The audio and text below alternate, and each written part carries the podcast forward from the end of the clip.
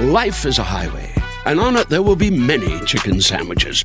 But there's only one McCrispy. So go ahead and hit the turn signal if you know about this juicy gem of a detour.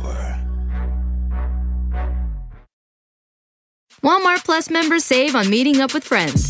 Save on having them over for dinner with free delivery with no hidden fees or markups. That's groceries plus napkins plus that vegetable chopper to make things a bit easier. Plus, members save on gas to go meet them in their neck of the woods. Plus, when you're ready for the ultimate sign of friendship, start a show together with your included Paramount Plus subscription. Walmart Plus members save on this plus so much more.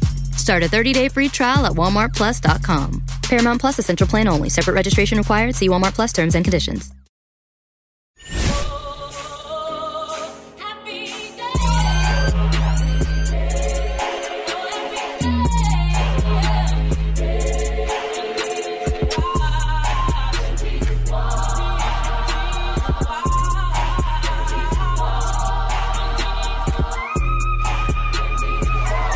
Okay, welcome back, folks, to this particular podcast that maybe you've heard, maybe you haven't. Either way, welcome. I am Ruben Studdard. And I am Bessie Coleman. This is The Read. Thanks for coming back. Thank you. Thank you indeed. Let us begin, shall we, with some excellent blackness, black excellence, if you will. this week, we're going to give it to Danielle McCleave who is, well, she just uh, graduated with a doctorate um, from the University of Hawaii at Manoa. Per- forgive me if I'm uh, mispronouncing this island or, or place. Um, but she is the first Black woman architect to earn a doctorate from this school. Mm, wow. So she got a Bachelor of Fine Arts degree with an emphasis in sculpture and painting from Belmont. And then she pursued her doctorate at uh, University of Hawaii. She won uh, the Hawaii Architectural Foundation Award for a thesis that was called Redesigning the Hood, using culturally aware wellness as a tool to inform architectural design. I, I never right. reached a thesis era in my life because I wasn't meant to. But I'm very fascinated by them, and there are so many um, black thesi by um, people that I'd really like to have a deep dive into. This is one of them. Okay. Um, so this school, 115 years old, it's a word Mm. and first ever black woman to earn uh, this degree. It says here on because of them weekend.com that is not uh doesn't pay us or advertise. It's Mm-mm. just No. a well of information that I use quite literally all of the time. Mhm. So if you ever want to just read about black people and things doing pretty well, go give them a follow or shout out. It's nice to get some good news instead of Yeah. every other kind of news that's taking place on the planet. Correct. Um, but it says here that Danielle plans to continue incorporating practices of research and hard work in equitable housing and culturally aware design practices in the world of architecture. She said, I was proud to have been here. This program is not easy, and I had to overcome a lot to accomplish it. But I was also saddened that in 2022 of God's years, the, the God's years part's not there. I have to remember this. well. That in 2022, there are still firsts like this to be had. It honestly is overdue, and I Mm. feel like there's room for improvement in the architecture world and in architecture curriculum to highlight and showcase more and people of color, more women and people of color designers. Absolutely. Congratulations to you, you badass. And Mhm. uh, this picture is really cool because she has like a bunch of lei around her neck, the flowers, the Mhm. Hawaiian flower. thing. Yep. I don't know if that's like a, uh regular thing when you graduate from school in Hawaii, or maybe if it's University of Hawaii or what, but it's like flowers. Yeah, They just make things nice. they do. Congratulations to her. That she's right. It is crazy, but. God should have said when he made flowers, he Oh, should have yes. etched into the dirt. They just make things nice.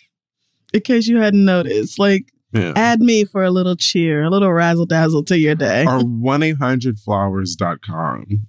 I don't know what their slogan is, but they should change to flowers. They just make things nice. Somebody's advertising agency needs to snap you up. You're full of ideas. I mean, I'm correct.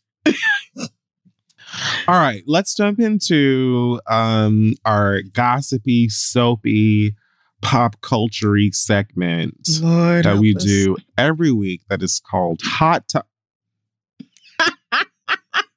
Hi, Link. Get your ass up. Oh, she said already. Actually, I'm not even going to put you down because that's when the real madness happens. so it was. Oh, oh yeah. Hot tops. Bottom gun. Maverick. Mm, Um, tasty. shout out to Jay Ellis, aka Mhm. Lawrence, in the Tom Cruise movie, Flying Yeah. Jets and stuff. Yeah, I saw that it went number one. It's like good for the black person in that movie. Good for the black person in that movie that I Yep. enjoy. Yep, Yes, indeed. that is all I got. I have not seen it because I haven't seen the original Top Gun.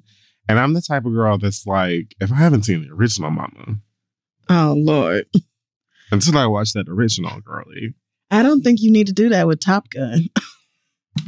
Because, like, what could it possibly be about? They're about flying planes, no? I mean, as far I mean, as jets? I know, all I really remember about Top Gun Maybe is the song, the something to the danger zone song, because What? my the song that came out with the original was like Highway to the Danger Zone. That's from Top Gun? Oh, that is from Top Gun. Yeah, okay. It's the to Top say. Gun song. Yeah. So that's all I know. Right. I never watched it. I don't care. But You know, I've never seen it either, but I'm just realizing now that you say that that I do know the quote unquote Top Gun song. yeah, that's all I know from it, though. Maybe they're fighter pilots. No context. I think that's what they are. I just don't know what else it has to do with anything. Yep. Same. I'm guessing probably some real world American beef that they fix, you know, turned into, you know, fictionalized drama and sure. you know probably. Tom Why Cruise not? is there to talk about aliens jumping into volcanoes or whatever Scientology is about. That's not the point. Let's talk about the oh, I didn't order that. I didn't put this into any let's see. Okay, fine. You know, typically I'm like, oh, let me just put this in order from like light to oh girl, get a therapist. But I didn't do that this week. So I don't know. That's all right. hey, y'all, this podcast is brought to you by Squarespace. Finding a work life balance can be tough. Okay. If anybody knows, I know. But Squarespace gives you the tools to reach your goals and have time to celebrate. If you don't know, Squarespace is the all in one website platform for entrepreneurs to stand out and succeed online. You can use Squarespace to create a website, engage with your audience, and sell anything from products to your time, all in one place. With the new guided design Squarespace blueprint, you can select from curated layout and styling options to create a personalized website that's optimized for every device and make checkout easy for customers with easy to use payment tools. You can accept credit cards, PayPal, Apple Pay, and in certain countries, you can give customers the chance to buy now and pay later with Afterpay and ClearPay. And with Squarespace AI, you can explain what your site is about, choose your tone, enter what you need, and get auto generated text. Y'all know I love Squarespace. I used it to put our website together. This is 3.com. I've also used it on my personal website, crystal.com. And that is because, first of all, it's very easy to use if you ever need to update it. It's simple to log in, make whatever updates you can make or whatever you need to do without knowing any code or anything like that. And it helps me to just stay organized, do everything I need to do because you got to have a web presence, okay? It's 2024. You got to have a web pre- web presence. So head on over to squarespace.com for a free trial. And when you're ready to launch, go to squarespace.com slash three to save 10% off your first purchase of a website or domain. Let them know Kid Fury and Crystal sent you. All right, let's get back to the show. Hey, y'all. Listen, we all know that life is full of the yada, yada, yada. You know, sometimes you sign up for a contract one place, and then in order to get out of it, you got to send a million letters and go up there in person. And it's just a bunch of blah, blah, blah. Like this could have been easier. Okay. We've all dealt with the yada, yada before when companies have those sneaky gotchas hiding deep in fine print, or, you know, even bills that just seem to keep going up every month for no dang reason. Or when budget airlines promise a cheap fare, but then they charge you for every little thing until you might as well have just booked your ticket somewhere else. But it is possible to outsmart the yada yada, like triple checking airline deals and making sure everything you need is already included. So remember, you don't have to take the yada yada in life, and you don't have to take it from your wireless provider. Metro by T Mobile has no contracts, no credit checks, no surprises, and not a yada yada. So stop by one of the over 6,000 Metro stores nationwide to sign up today. All right, let's start with this one because uh, it is pretty lighthearted. It made me smile and it really adds up to nothing. Um, Tamar Braxton tweeted a few days ago the following. Tamar is a mom Oh, of an eight year old named Logan that looks, Oh, yes. I he mean, does. exact like he does indeed. whether you say spitting image, splitting image, or or sister image, or sharper image, Mirror that nigga look just like them. his daddy. anyway, Tamar Braxton her tweeted, "My son woke me up harassing me, asking me, quote, don't you think it's time for a boyfriend?" quote, you know you can at least download Tinder. Damn. Not an eight year old. She says, How's an eight year old going to attack me like that? Broken heart emoji. I'm going back to bed, shaking my head. Now, this blessed me because, first of all, how dare he? But at the same Yeah. time, maybe he just wants his mama to be happy. I mean, but you woke up with that, that violence on your mind. you woke up and thought, you know what? She need a man. And it's time I say something. It's past How dare time. you? Right. That's what I don't And what the hell does your eight year old ass know about Tinder, young man? Right. See, this is the problem now. I may, I, and I'm just gonna go ahead and em- embrace my crotchety era because I've been old since I was born. okay. This was wrong with these kids today. All, all this TikToking and and and vining and and and reeling and all on, this other goddamn bullshit. Y'all know too much. What does this eight year old baby know about swiping left and right? Come on, Unc. Let the kids live. he probably got that from his daddy, actually. if you don't go and place some cinnamon toast crunch into a large bowl and Mhm. get breakfast into your system, yeah, it's it's really. harassing me about dating. I'm really shocked by how bold this is because I feel like Everlasting. at eight, you're These old enough- rich black niggas. yeah, y'all These rich black shit. babies are a different breed. They are. Because let me tell you what I would have never done. In my Not life. ever. You and I gotta a get surprise snacks. trip to Disney World. Okay, so we were okay. We were n- we were nowhere near wealthy, but I definitely got a surprise Disney World trip. Okay. Okay. And I still didn't have the goddamn gumption to talk to any one of my damn people. Yeah, no. Mm-mm. I'm just, yeah, I felt like at eight, you have other business that do not involve whether your mama is on these apps. Creating slimes. yeah. Transforming your transformers. Go do kids Coloring. go outside? Do they play in the dirt anymore? I was just about to say identifying bugs. Yep. Playing with roly Tree polies. climbing. We had a roly poly hospital when we were kids. shooting and laddering. Oh god. In in whatever order you prefer. Oh god. Yeah. Nigga, what are you in here doing waking me up out of my goddamn sleep at nine o'clock in the morning talking to me about oh, having a Uh-uh. boyfriend? Yeah, Excuse me. Logan. Logan, over here. Logan. Logan, have you seen a market of niggas out in the street? That's what the fuck I would have said if I was Tamar, um, whatever her middle name is, Braxton. Tamar Yeah. Marie Antoinette Braxton. That's I would have said, hey, Logan. Hey, when's the last time you hit the, the fucking beat and asked the girls This is why we don't have what's kids. looking like out here um, in terms of Oh, scooping man. niggas up? Get your ass out of my master bedroom and let me get some Z's. You get downstairs and and color or hit the the the iPad nigga and stop worrying about my apps. Kids are ruthless. Wow. Anyway, this is the cutest thing ever. Logan is a saint, and um, I thought this was adorable, but also birth control because how dare you? right. And at eight at that. Like, please get you So Some you just want mom toddler to be happy. Uh-uh. No, eight is what, third grade? Don't you got some worksheets to do? Uh-uh. And at the same time, when Tamar is when Tamar is is dating and probably getting some good um after school care, oh wow. All right. All right. Mm. when Tamar is dating, getting some after school care, Logan probably gets um he probably gets fruit snacks and excess. He probably gets an extra hour Ah, uh, before bedtime. More screen time. You know what I'm saying? When mommy when mommy is is in a good mood All kind of shit her slides. date spent the night, Yeah. it's easy Mac all day long. I was just about to Logan say, it's knows what pizza for time it dinner. is. Yeah. and I'm and and that's why I vote yes on this. I Oh, fuck with you. Logan. Making your mom happy and also getting your resources together. That would be hilarious if that was the reason. If he was like, honestly, you're nicer when you have a nigga around. you be letting me play extra games. I get to stay out past when the street lights come on. I mean, let's be honest. let's be honest. That would be so funny.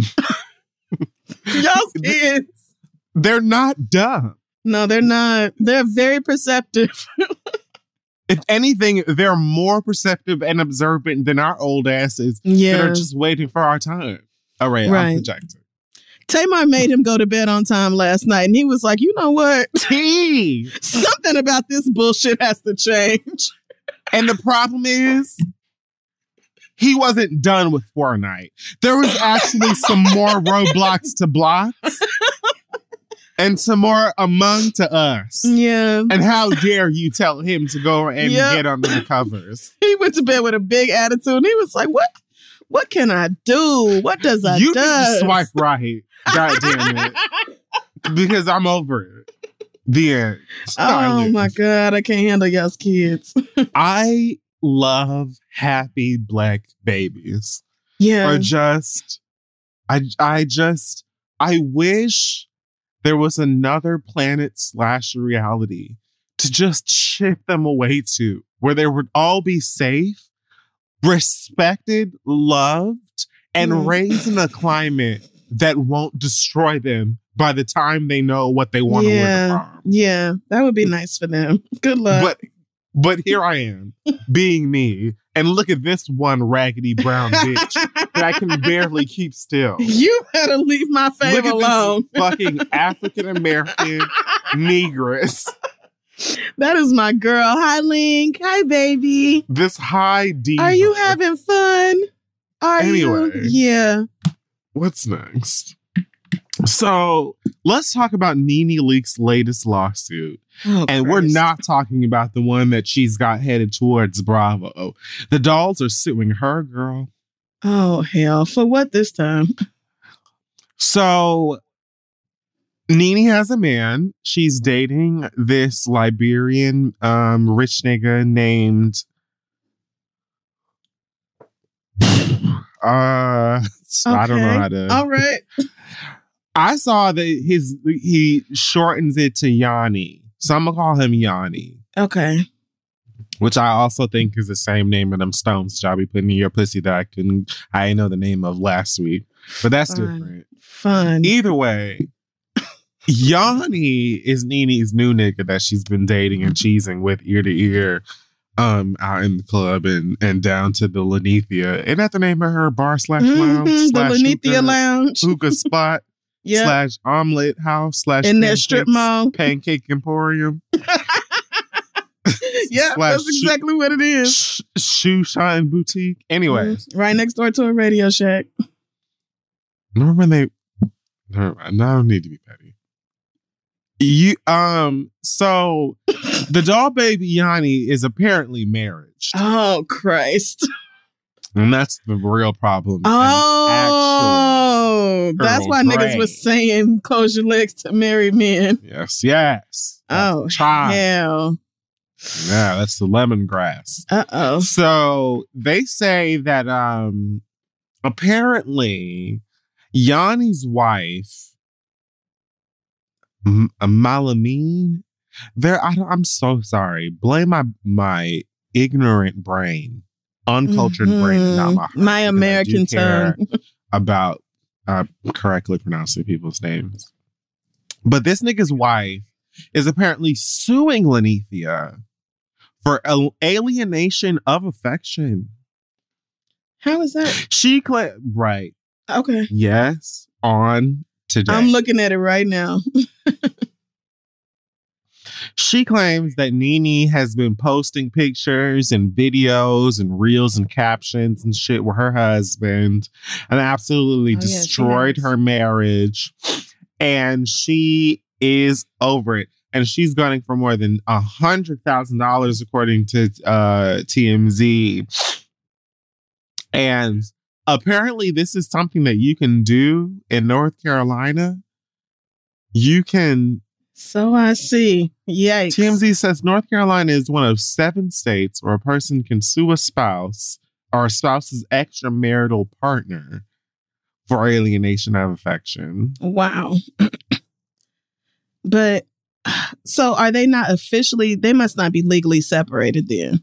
I guess not. Oh my god. Because it sounds like what you're alleging is that you once were in a, a solid marriage with whatever Yoni Stones, and then this Real mm-hmm. Housewife came out of nowhere and stole your man, honey, and started posting him on the shade room and destroyed your marriage. And so now you're suing her. So let me say this. Oh God. Okay. Okay. So yeah. Ooh. All right. It's looking like an affair then. Yeah, absolutely. Okay. And so close your legs to married men absolutely has Got not aged well. Yeah. I mean, it's still great advice, but you know, you know, it's it's completely solid. It's not incorrect. right? It's So, just you know, take you your know. own your own medicine. Yeah, a little bit of when that. we when when we meme it, it's gonna it's gonna feel different, which is not fun. But that's life. Um, but uh, it sounds like Miss Nene um is gonna have to, I guess, head over down to the courts. Personally, when I read this, I was like, I'm not merely Maxine Shaw, never been an attorney at law. Okay. But can you not sue this nigga? Why are you not suing your motherfucking husband? Why are you not suing the nigga who looks you goddamn dead in your motherfucking eyes and told you that he wasn't gonna leave you or cheat on you or fuck nobody when sick health, whatever the fuck the, the shit is? Like, Close enough. you're enough. trying to de-peach this black bitch like she's already in litigation with Angina Cohen and, and everybody down at Bravo, and you want to sue her because she over here taking selfies with your husband. Sue him. Well, I don't understand. yeah. But at the same time, the ability to sue your partner's extramarital whatever hmm as a petty person or a person that appreciates pettiness to a degree, I'm not mad at the existence of it. I don't agree with it, hmm but I don't argue with the fact that this ability exists in our planet. I mean, and America is a very. If you can walk into a into a Walmart This is what and buy a fucking rifle at 18 years old, Lord. and walk out no questions, I feel like you should be able to sue your nigga side bitch. That's all I'm saying. I wouldn't do it because that's humiliating, but Okay. I'm not arguing with it as a petty bitch. Next, what were you saying? I mean, yeah, not. It's not necessary. Uh, I mean, I would. I don't agree with suing the mistress and not the nigga who like signed the Never in contract my life. saying he would be with you. That I'd rather just beat your ass. that don't really make sense to me. But I see here that Nene just said she would never she posted some video talking about she would never steal nobody's husband and don't nobody want to steal Nah. nobody else's problems and Mhm, yeah. just laughing about it. And I'm like, okay, well, uh, Yeah, sure. the nigga's never somebody else's problem until he's your problem. I don't want to hear that shit. like you you, clearly motherfuckers be out claiming here this acting nigga. like you got a like a dime piece until he's not. yeah, like and Move you're, around. You're claiming him, girl. So, oof, I don't know. Best of And but she luck she to is Nene. glowing. This is stupid. She does seem to look very happy every time she's out with him, and very excited. But I just hope she's also taking notes right. while she's you know back and forth to, to her attorney's office or whatever. I guess. Maybe he, maybe, maybe the husband is also included in the lawsuit, and we just don't know that part. Where's that piece of information? I haven't seen. That's what I'm saying. I don't know anything about prenups or or any of that.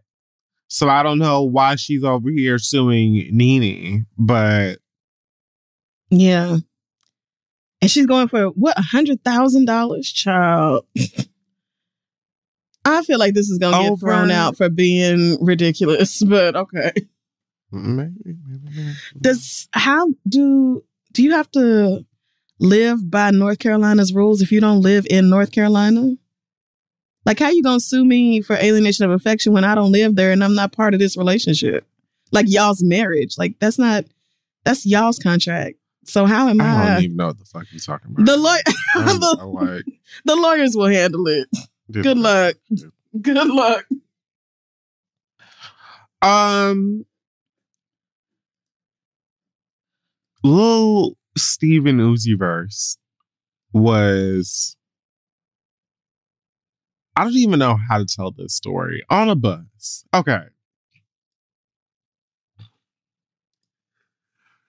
The the end of this story is that Lil Uzi Vert did sort of defended Jack Harlow from uh, his white privilege.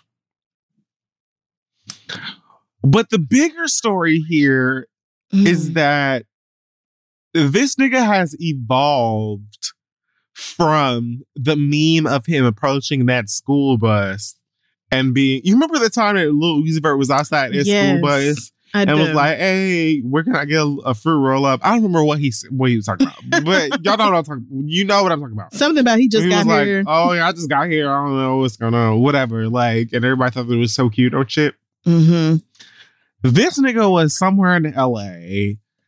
No, he was outside of Catch, the seafood restaurant place where niggas be on. Mm. And apparently there was a TMZ tour bus outside here also. And this nigga Lil Uzi hops on the tour bus. What? he hops on the tour bus. The person behind the on the, the microphone is talking to him and asking him what he's doing here. And he's like, Oh, you know, I'm just getting some food. Like it was it was literally like if that first meme was Ponyta, Oh this my is Ninetales. like he he he had an evol- it was it's like literally the same shit. He's so strange. Anyway, he willingly got on the TMZ bus Yeah. and then took place took pictures and selfies and shit with all with everyone that I guess you would find on a TMZ bus, which was like I felt like a lot of overlapping with Essence Fest. A lot of aunties um who maybe it's their first time in Hollywood and I don't even know what do you get on a on a Hollywood tour bus? I don't even know what the experience is. Do they just drive down Rodeo and be like, there was one time in 2019 that Rihanna walked out of here and she was wearing some over the knee, Yep. like Manolos and Yep. like, I don't, and, and what do you do with that information? Like, text your mom down at, Shady Pines? Like, I don't, I had whatever. This has People live for it though. They live for it. They be so excited to maybe see a celebrity on these tours. But you're not gonna. Well, unless Well, you're on this unless- bus, I guess. That's I'm what wrong. they're looking for. Never mind. They're looking for that random. Like, remember that video of The Rock, like pulling up next to a tour bus and rolling down the window and speaking to everybody and like blowing kisses No. and shit. And okay, well, that happened as well. And people were so excited, like on those one of those like drive around rich neighborhoods and we'll point out famous people's houses tours. Yeah, I know like the oh like we drive by the houses and then we're like, oh, Kylie Minogue lives over there, which is bizarre and just insane in and of itself. But like we're talking about we're not talking about a residential area. We're talking about somewhere in the streets of Hollywood in front of a fucking Mhm. restaurant where they literally had to pull over anyway because now they're blocking traffic. Yeah. And I mean, it's not something I would do, but I get the appeal. If you come from a place that don't have celebrities and you be so excited to be Hey. in LA for the first time. You're talking sure. to bitches who used to do shows with meet and greets and then chose to never do that again. That was partially because y'all don't tell the Well, truth about being sick. Strange. we had some strange experiences. I would get sick after every meet and greet. Every single one. That was married kissed you on the face. Oh wow. The way I don't even remember this. I don't even remember that. Yeah, because you have subtracted it from your mind for good and healthy reasons. I have not because I nearly socked that bitch in directly in his goddamn sternum. Oh man, that must have been wild. I don't And recall. he wanted to drunk ass act like, oh, what's the big deal? And then his sober wife was like, oh, it's no, it's not. Anyway, oh no. that's neither here Mm. nor there. That- I say all ago. that to say neither one of us are the T that's like, oh yeah, let's get on the celebrity bus. But Correct. I do think that if you are someone who is unfazed by someone in their like 50s approaching you and saying I'm an old groupie, which literally just happened to him in the situation, Yeah. then that's awesome. You just made people's day and, and had and gave them like an exciting story for their friends and stuff. That's really cool. Anyway, the person on the microphone who I assume works for the TMZ tour bus company said something to Lil Uzi Vert, um, which I have to call him for putting the rose quartz in his face. But that's we're not gonna revisit that. They were talking to him about Jack Harlow and asking if, if he feels like uh, Jack deserves all the hate. And uh, What hate? Stephen Uzi Vert said, no, he's really good. The person on the mic said, oh, well, you know, people accuse him of having uh, white privilege, which Uzi Vert says, no, he doesn't have white privilege. He's signed to black people. What? And I just wanted to know, what? What a I want to know put the drugs Um, down. Put them what black drugs people are getting on the back end when it comes to um 21 Fred Savage and all of the music that No he makes. telling. No telling. No telling.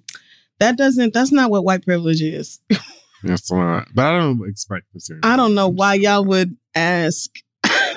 Signed to black people? What the fuck does that even mean? What does that have to do? And what do you mean accused of having white privilege? He is white. It's not an accusation. He.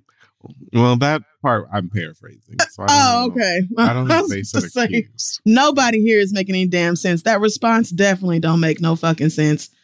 But you know, I, I, I don't know. This is a great moment for the people who paid they fifty dollars or whatever to get on that tour bus. I would have had a fucking panic attack on this bus with no windows down and nobody masked up. I would have had Get fit. me out. Uh, and and that's the true point. Yeah, Fuck all off of this this. celebrity rap garbage. get me off of this thing. Get me out of here and boost me down. Right. Anyways, Immediately. um, you remember like 10, 15 years ago when if you were white and rap, you had to cross mountains, peaks, valleys, seas, and Mm. skies okay. to get Negro approval.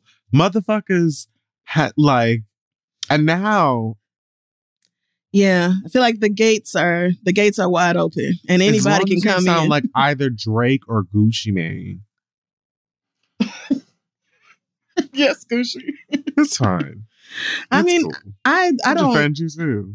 I and I have no problem with Jack Yep. either. Like, I sincerely don't. I promise you, I don't.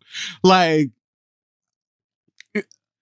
I, I, can't- I know that he's currently shooting this um, "White Man Can't Jump" remake or reboot or Oh, whatever Right, right, right, right. and stuff. But like, as a person, I have nothing against him. As an artist, I have nothing against him. I just find certain black decisions Mhm. interesting. But also, I find the decision to get on a TMZ tour bus far more perplexing than defending a white rapper because Jack Harlow's not a bad rapper. like, like That's we're not gonna sit up here and act like white privilege doesn't exist, yeah, but he's also not talentless. So whatever. right. That just But he'll also probably say nigger tomorrow. this is why celebrities should just uh, hush. And really, as a celebrity, jumping on the TMZ bus, are you shocked that they turned around and swung them doors shut and wouldn't let your black ass off of it? Of course they why was are you here? nigga. what was the strain? I Somebody need to know said, the "Where substance. JT?" She, he said, "She Jamaica, good." Good for her. I'm, I hope she's relaxing, enjoying herself somewhere far away from this mess. Exactly. That's where the fuck I need to be. Shit. Next. Um. So, the alopecia episode of Red Table Talk just happened. Oh Christ. Right. You're a no. I do. Um, in it, Jada spoke briefly about the Oscars and just said, "This is a quote. Considering what I've been through and what happened at the Oscars, thousands have reached out to me with their stories. I'm using this moment to give our alopecia family an opportunity to talk about what it's like to have this condition and to inform." Inform people about what alopecia actually is. Now, me just say this it's the alopecia family that made me laugh, and it's not the alopecia part. It's the part, it's the, it's the fact that niggas can literally make anything a family. Wait, no, don't do that. I'm not doing anything. not- I'm not doing anything. It's not a bad thing. It's a celebration. I'm It celebrating is. You are. I'm celebrating the fact that niggas like literally can be like, whether it's good, bad, indifferent. No, you sit your ass down because I already know what you're about to go to get into. Like good, bad, and indifferent, we will be like, now is the time for us Sure. to talk about our halitosis family. I really want to get into our our always losing at Uno family. You know what I mean? Like, I, and like, mm.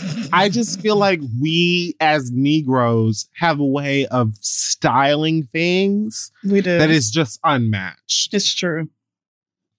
And we also are deciding the family. we gatekeep, we girl boss. And we can do that. We can create our communities the wherever fuck we, need exactly. Yeah, bitch. So Alopecia Family just sent me because it's so spiritual, but it's also like so black because anyway, Spiritual. it is. It's it's such like a, a a thing to say for niggas that burn sage. Okay. I'm not I can't argue with that.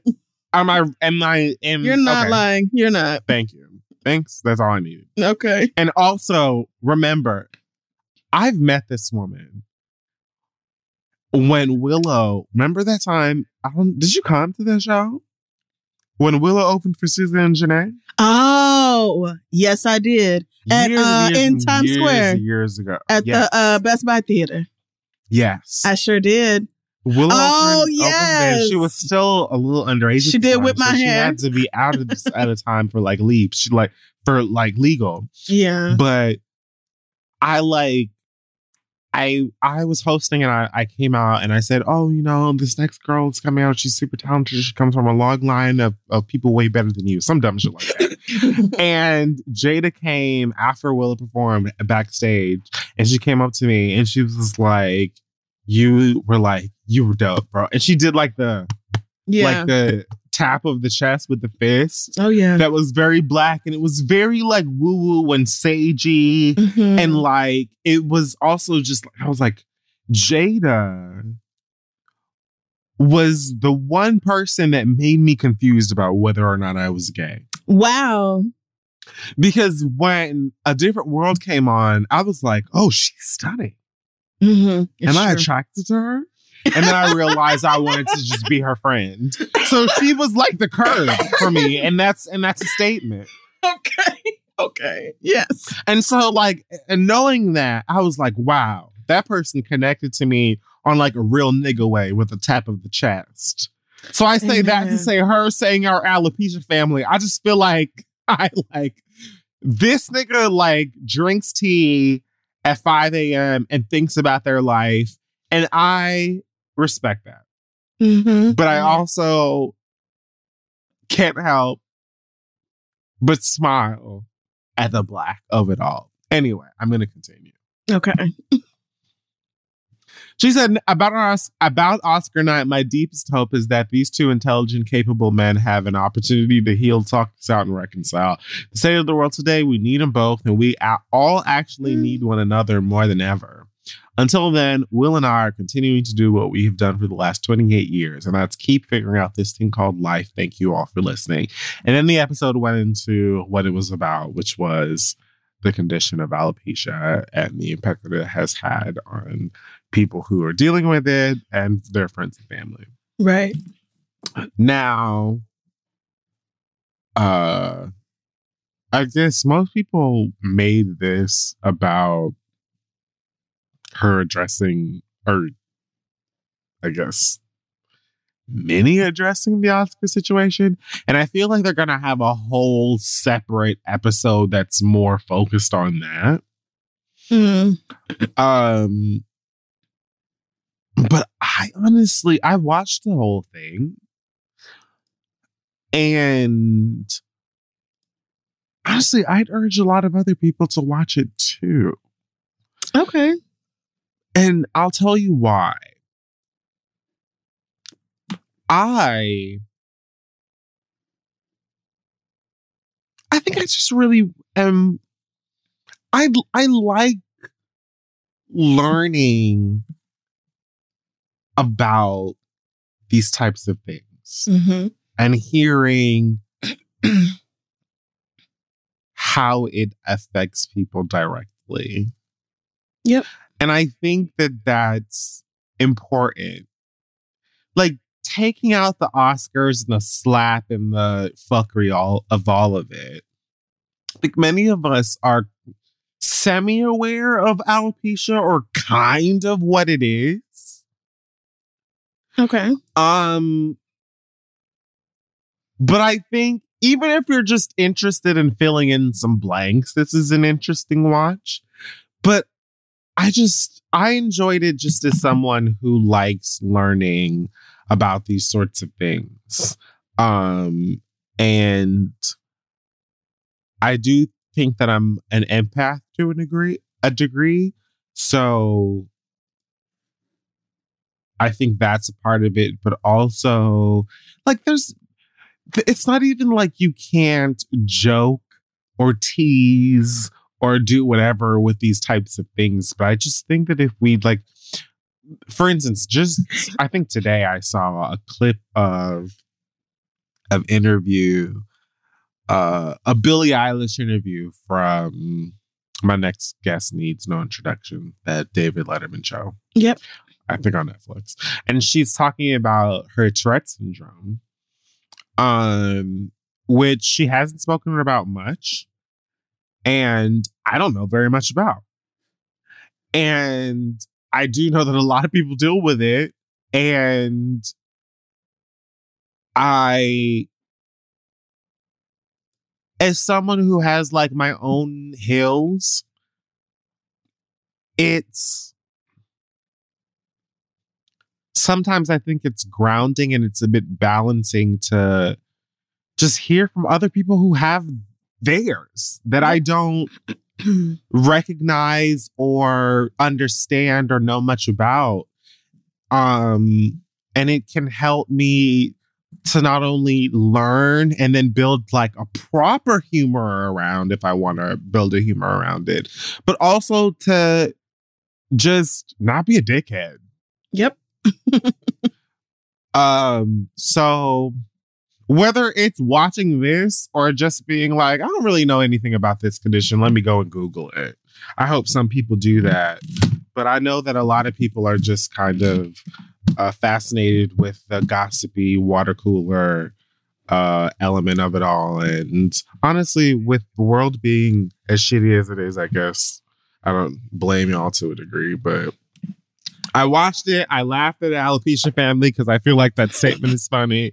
And then I listened and I, you know, I'm interested. Yeah. Yeah. And learned something, which is A little bit. beautiful. Yeah. I think probably a lot of people cut it off after she addressed the situation because that's really all they were there for anyway, except for, you know, the red table devotees who watch every episode regardless. Right. Um, yeah. And um yeah, I agree. Like I think it's I find Red Table Talk to be mostly useful, not actively harmful. um I appreciate when they bring on like black therapists and stuff like that. They have some really real discussions like Yeah. between Gammy and Jada and Willow. Like I love to see generations of black women talking like that. Like really that is beautiful stuff. I don't know that they are going to um I don't know that Jada will talk about this again though. I feel like that mention of the Oscars night is the only thing she is going to say about Red Table Talk until Chris Rock comes on Red Table Talk. I I honestly feel like as far as that is concerned, either he is going to come on there and they're gonna have one with him and just Will and Jada won't be there type shit. Or it'll be Will Oh, because you know they've had they've had one where just the kids Mm-hmm. it was just the kids and and Jada wasn't involved. They had one where Will was sort of the leader. They've like switched it up a bit. they have. And so I figure when they do that, they probably will switch it up a bit again. How that works, I have no idea. I have no clue.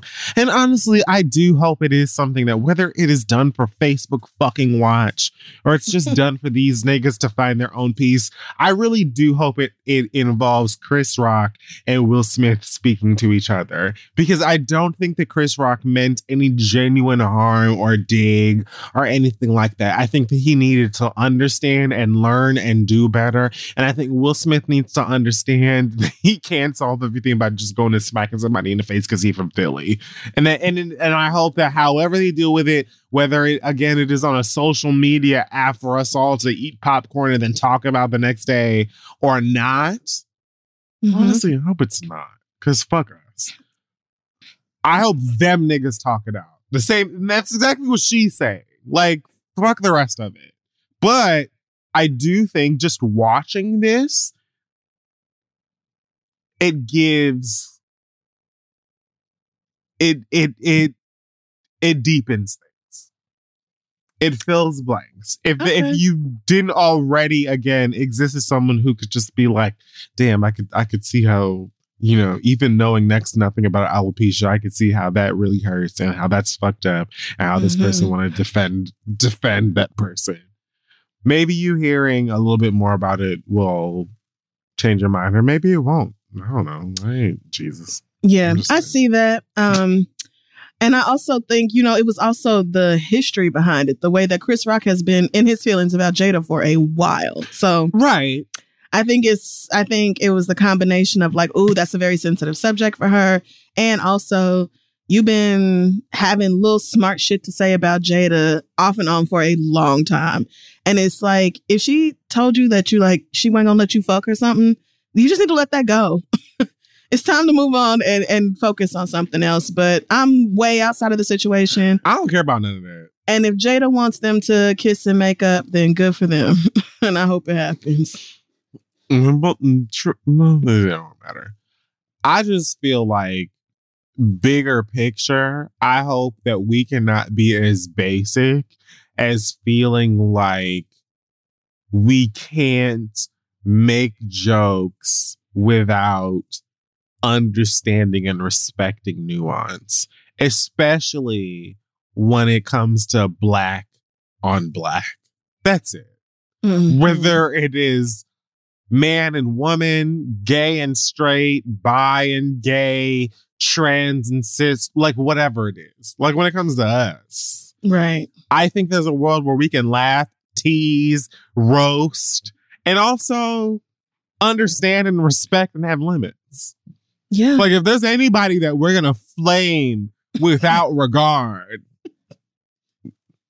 Mhm. let it be them. You know what I mean? But anyway, let's talk about that later some other time. That's not where we're that's not nice. uh, so I'm saying, so I'm saying. Okay. Lil Nas X has blasted the BET Awards to absolute bits for Oh, his Christ. lack of a nomination on the upcoming award show. That I realized it's not. Yeah, BET Award season is coming up. I guess so we in the. It's like summer now. BET Oh, yeah, Awards that's uh, true. like, usually, Usually August, sometime. Yep. September-ish. Yep. Yes. I'm down on that. So he tweeted that he will be selling fish plates outside of the BET Awards this year. He said on Twitter, "Thank you, BET." Award." I, like I, I love this kid. I just I do. Me too. Thank you, BET Awards, and outstanding zero nominations again. Black excellence. Oh look, we do that. um, someone said to him, "What have you put out?" And don't use that gay shit as an excuse. Don't nobody care no more. Which is like so telling Mm. of so many things because the nigga gay. So you could argue that all of the things he does is gay shit. No. You could. I mean, no, you definitely could. I'm I'm not arguing that. Like, just, what is that gay shit? His music? Like, what? his, himself? Like, what are you what is the point you're trying to make here? His existence? What are you fucking talking about? what else do you okay. Shut up, bitch. Shut the fuck up. Lord. Shut your ass up. Normalize telling a nigga to shut the fuck up. Shut up, bitch. Yeah. Um, so he responded to that. I don't know, maybe three of the biggest songs of last year and a critically acclaimed album. I feel like that should have helped me a bit. Well, He wasn't nominated for BET Award last year either. He was nominated, I think, for Best New Artist the year prior. She didn't win. Um, but it is a little strange for him to be nominated for nothing uh at the BET Awards. But then again, like Montero, I don't know if it helps. It- I'm sure it doesn't. I'm gonna go watch the shit no way. And um Beyonce hasn't released anything to be nominated for anything at the BET Awards so I super don't care who wins. Um, but that's me, a nigga who has nothing to do with BET Awards or nom- being nominated for an award, who was going to be at home anyway. So I understand that that ain't got shit to do with what you're talking about. But I just feel like, you know, I hope that you understand you have made an incredible mark because he went on to talk about how he feels like, you know, gay people, specifically black gay people, like have to fight incredibly hard for visibility and then even when they make it and are do are successful and are doing well people still act like they're invisible which is incredibly true. Um it's like i don't know what the fuck to do about that because it's facts but it there's a tiny part of me that just wants to be like eat dicks like the shit that we do, the shit that we do in private in our in our own little fag caves, Oh my Like, god. it's just gonna spread out into the atmosphere and then be pop culture and then fucking like oh, Dior is gonna Oh, put it on a on a fucking tank top in like two and a half years from now, any goddamn way. So Happy Pride, y'all. yeah, right. I just don't understand how Jack Harlow got nominated and Lil Nas X didn't. to the ground. what? Y'all What brought we- the white boy in and not the white boy who was on his song? Like, now, granted, I'm old. I don't know how popular Jack Harlow no, is. you shut your but- mouth. You are right. you are that correct make on no today. sense to me. That don't make Bitch, no best sense. male hip hop got about 13 motherfucking nominations. this bitch ain't nowhere on here. Jack Harlow at the Black Entertainment sense. Award television pro- program festivities. Yeah. Games. Maybe because he kissed that boy on stage last year and they was like, That's "Ooh, uh-uh, we're done. No more of that. No more of that. Because you know, I thought about that. Yeah. I absolutely considered it. Y'all mad because Mhm. the event. Anyway. he, yeah, he went full. I mean, it's it's just very strange because I feel like the messaging from BET is very, you know, hashtag inclusive and everybody's welcome and yeah, yeah, yeah. leg The booty community. We love messaging. you. Yep. The front street But then messaging. the decisions, But the back street Yeah. messaging, the back door the messaging. alleyway messaging. Okay, the leave it at the door messaging. yeah, yeah, that is something else.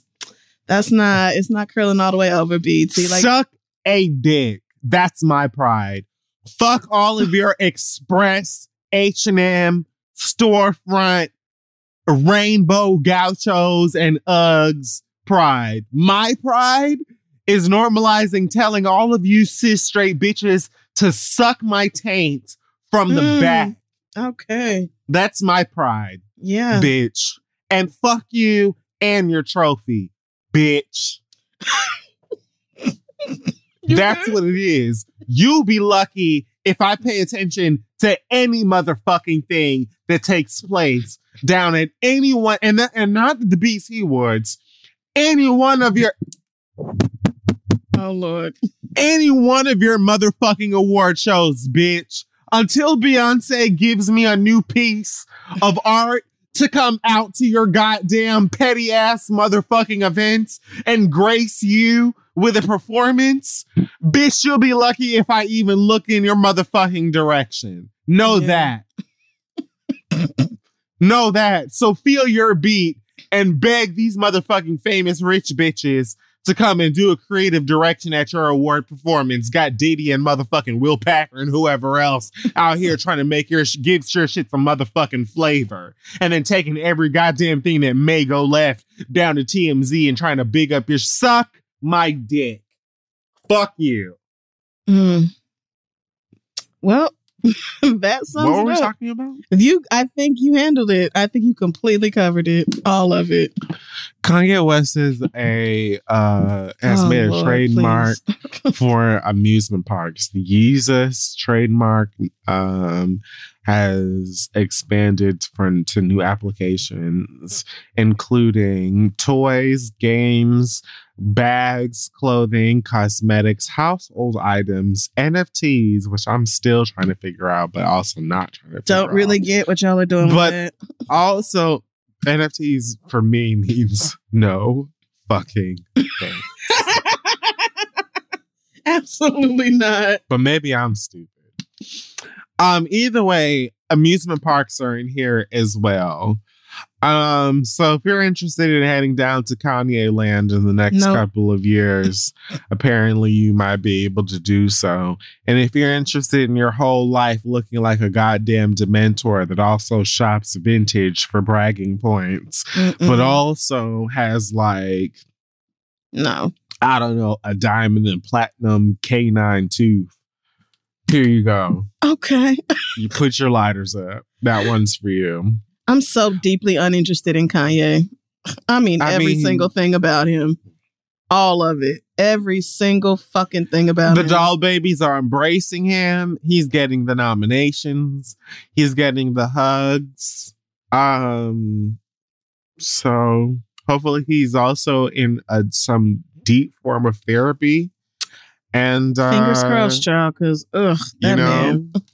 We'll be looking at brighter days. Who knows? He's not with that white woman anymore. He's not in that white family anymore, which is, as far as I'm concerned, a step in the right direction. So who knows what the Mhm. future holds? Should I'm be. not God. okay. okay. I just don't feel like Kanye. I don't think the Kardashians were actually Kanye's problem, which is a terrifying thought. But Oh my God! Look at you. sitting I really don't. Quiet. I know she's been so well behaved this week. Good job, baby. I noticed that when I don't pay her any, when I don't pay the drama, the the drama and the dramatics, and her fucking legendary season four audition any mind, Okay. she just sits the fuck down and shuts the black fuck up. which is what Kanye should do. so, Not not wrong. Lastly, let's talk about Mo'Nique and DL Hughley. So Mo'Nique was down to the the Detroit venue for some form of a comedy show that she feels she was the headliner for. DL Hughley felt that he was also the headliner for this show. oh no. They get into it. So Monique starts roasting this nigga live on stage in Detroit, which is like the just if you're gonna roast somebody, Detroit's the place to do it. and on stage too. I love that. Live on stage. Because I feel like they're gonna be in the audience giving you suggestions, and their aud- their suggestions will probably be funnier than whatever the fuck you just said. That's neither here nor there.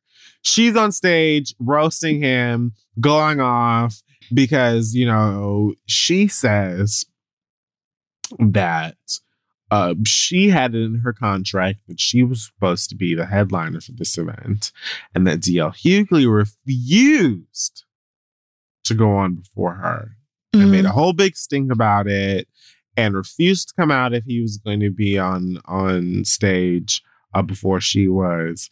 And she you know went off about it on this like whole 10 11 minute rant and you know said dl stood for down low and made like a dl joke or whatever because his name is dl which i don't even know what the fuck dl stands for but i also don't care um and so like that was a whole thing and so then he went and then posted a picture of Precious Mama on his Instagram and was talking about, oh, Precious was an autobiography and oh, you had a problem with Tyler Perry and Charlemagne and Oprah and everybody else. Now you got a problem with me and clearly you're the problem, bitch.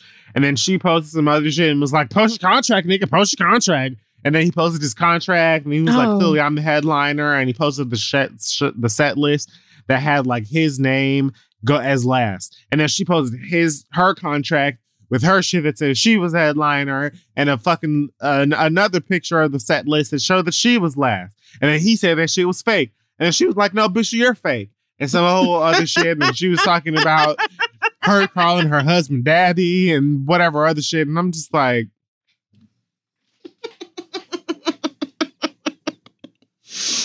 Oh man.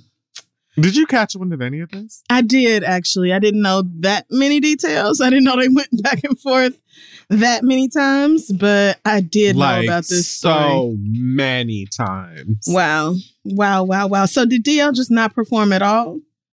No, I think they, I think they all performed, but I'm pretty sure he went on after she did. Oh. And that's Mm. why what she went out there fuming about. And she was like, know that when I leave this stage, the headliner has left.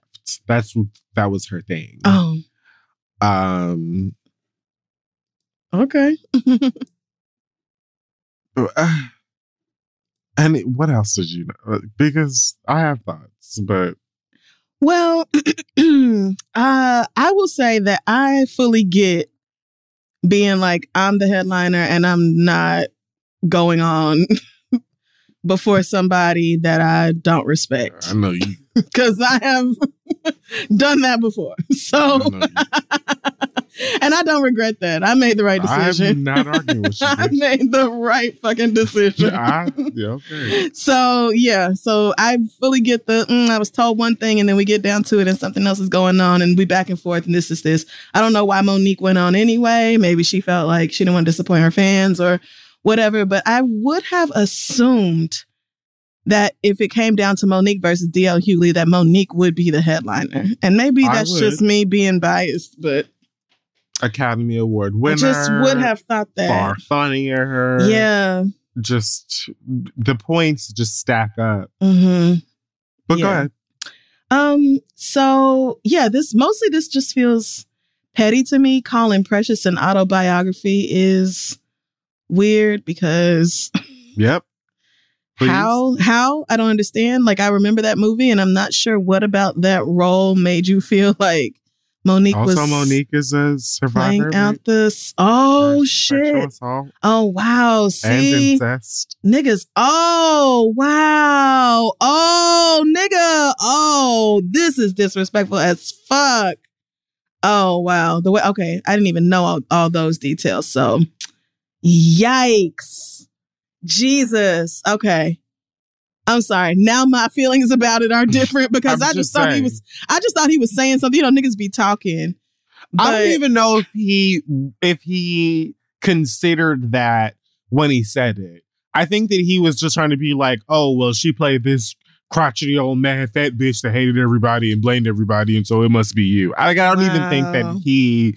I'm I'm not even sure that he made those parallels, but they're there, and it's kind of weird not to acknowledge them. Is all I'm saying. Yeah, it is. Yikes. And I mean, and this is why, even if you do just be talking, you should know what the fuck you talking about and not just say shit out of nowhere. Because, but see, the fact that he was like, oh, Precious is uh, based on your real life or whatever, that makes me feel like he knew exactly what he was saying and didn't care that it was stank and a horrible Mm. thing to do. So, I mean, I'm just never on, even though Mo'Nique has gotten on my nerves plenty of times over the past couple of years Plenty. plenty, especially with that whole bonnets in the airport thing. I really wanted her Roseanne to leave. defense. You had to leave us alone with that one, sister. Um, I'm never on DL Hughley's side about anything. Not at all. Not when that nigga said that his dead baby was a blessing or some shit. Remember that? What? Remember when he had a baby? He had like an outside child on his wife, and then the baby died, and it was something like, "Oh, well, this was God's plan." Something No. like that. Oh, I said, But- "Oh, uh, leave this nigga. Keep him far away from me." Um, but yeah, this looks like more than anything an issue with whoever uh, coordinated the event. Because how are both of us? right.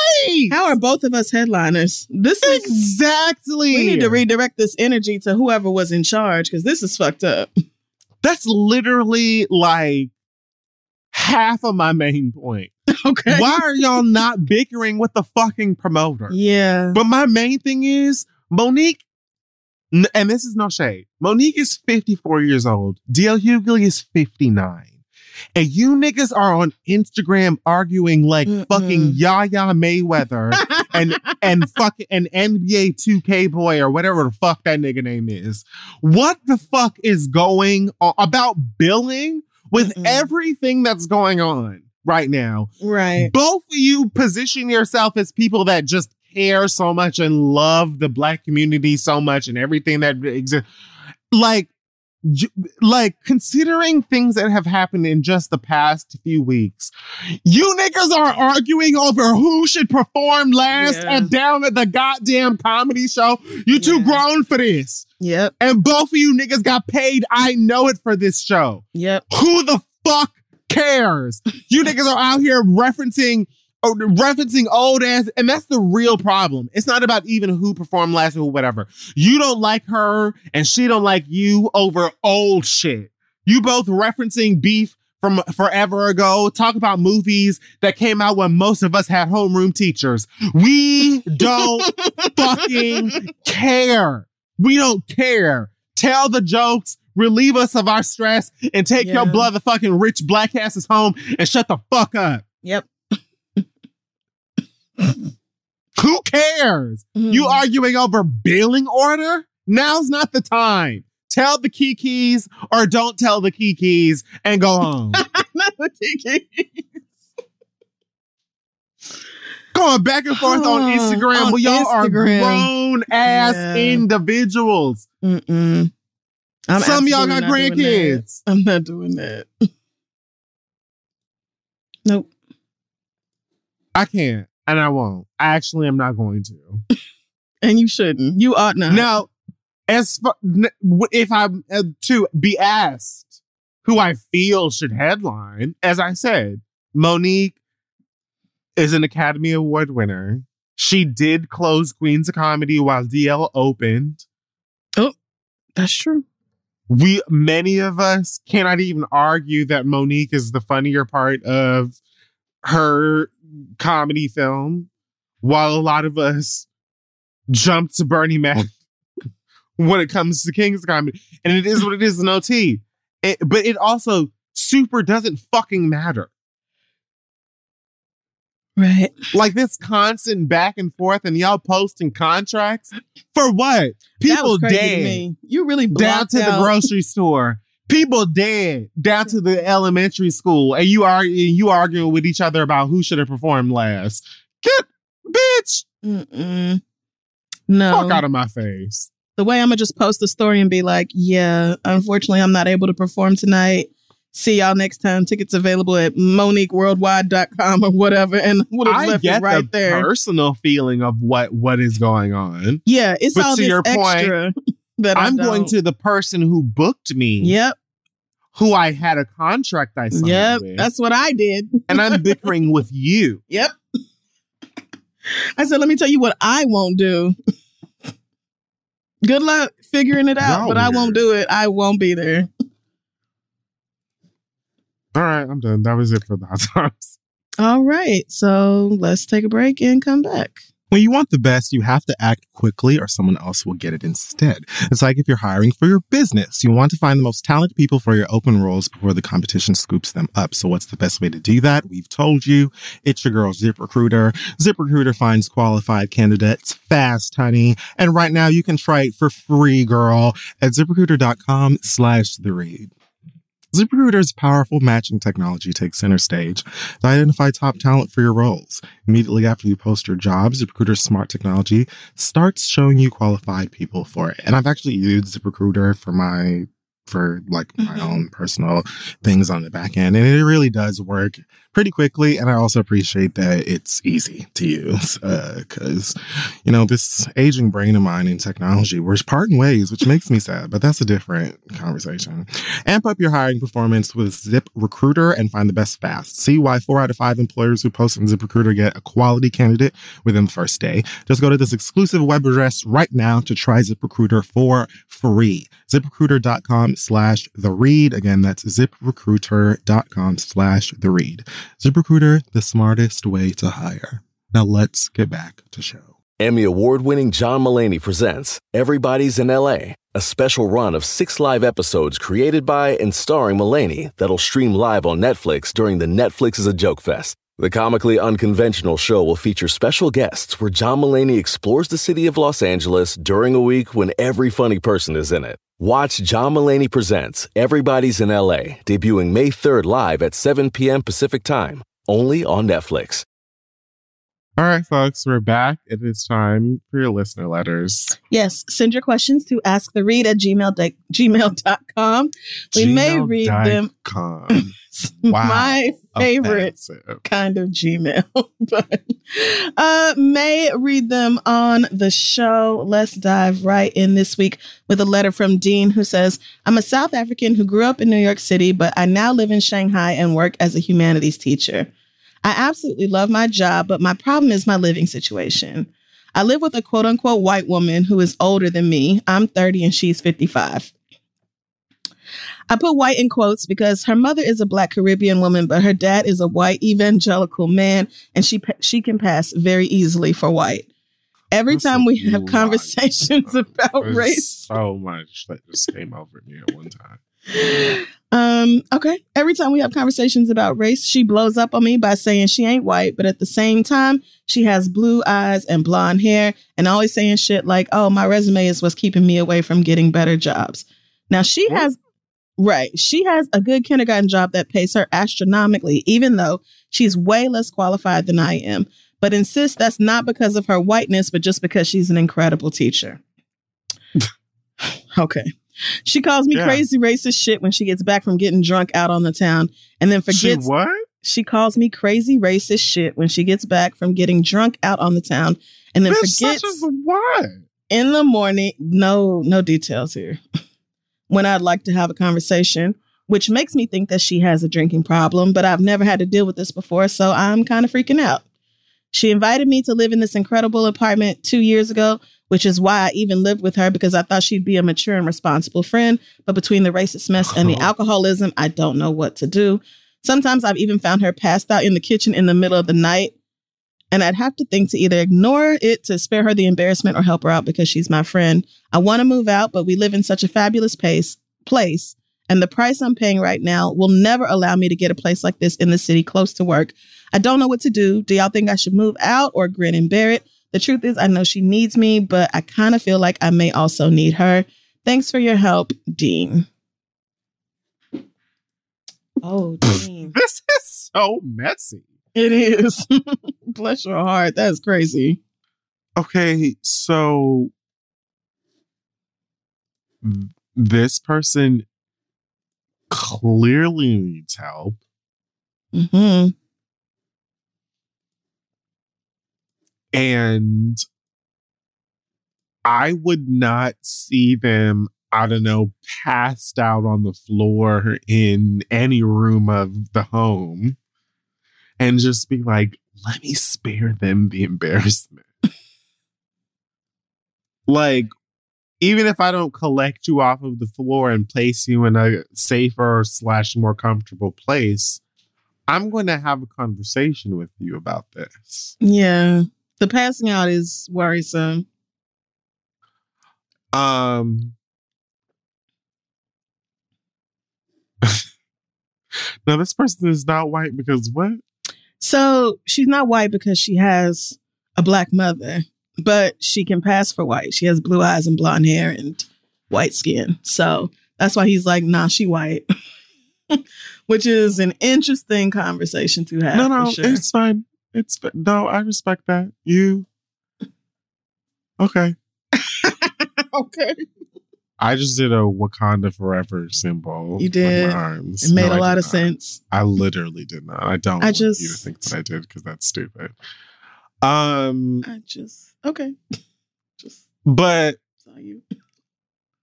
no, I did this. Okay. I didn't go like this, bitch. Is, is like, that what not the same thing?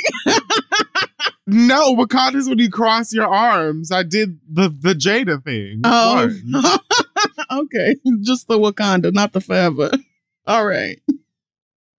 you know what? Fuck you. Answer your question yourself.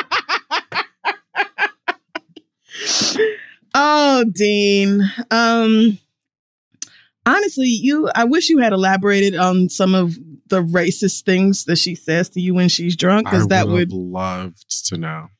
Yeah, cuz I I feel like if she thought she was black, then it then this would be going very differently. Like, are you calling me and calling me a like are you calling me like a, a porch monkey coon baby? Like what what are you what are you doing? How are you using your your ability to pass as white down. to be rude? Yeah. It I doesn't matter whether we won't read it. I just I really want to know. Yeah. Um, would I move out though? I don't know that I would, especially if it's like really close to work and it's a great apartment or a great house or whatever else. Um, but I you also consider this person a friend to a degree. yeah, and and I don't know why. I I would not be I helping this woman.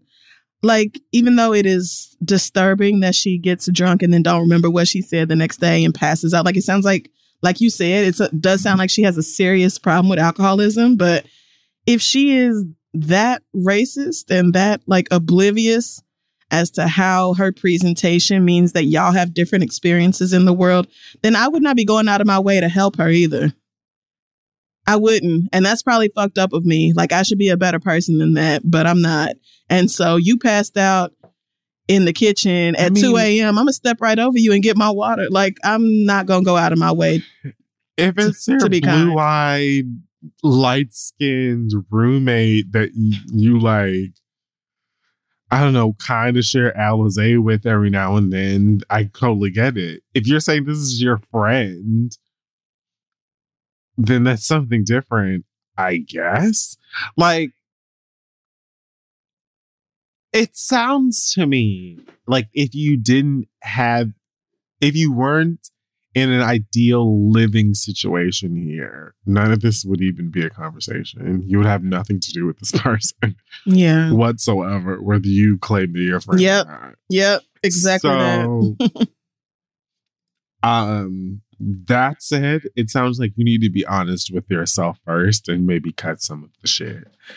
Um, if you don't need to be around this person or see this person um ever again and all of their drunkenness and racism, uh, then I would definitely move out and go ahead and deal with whatever your new living situation may be. Maybe you're not going to have the amenities, the uh, convenience, the whatever, uh, but you also won't have to be stepping over a drunk, racially ambiguous Mhm. racist to get to your, you know, hot pockets or whatever, your Pop Tarts.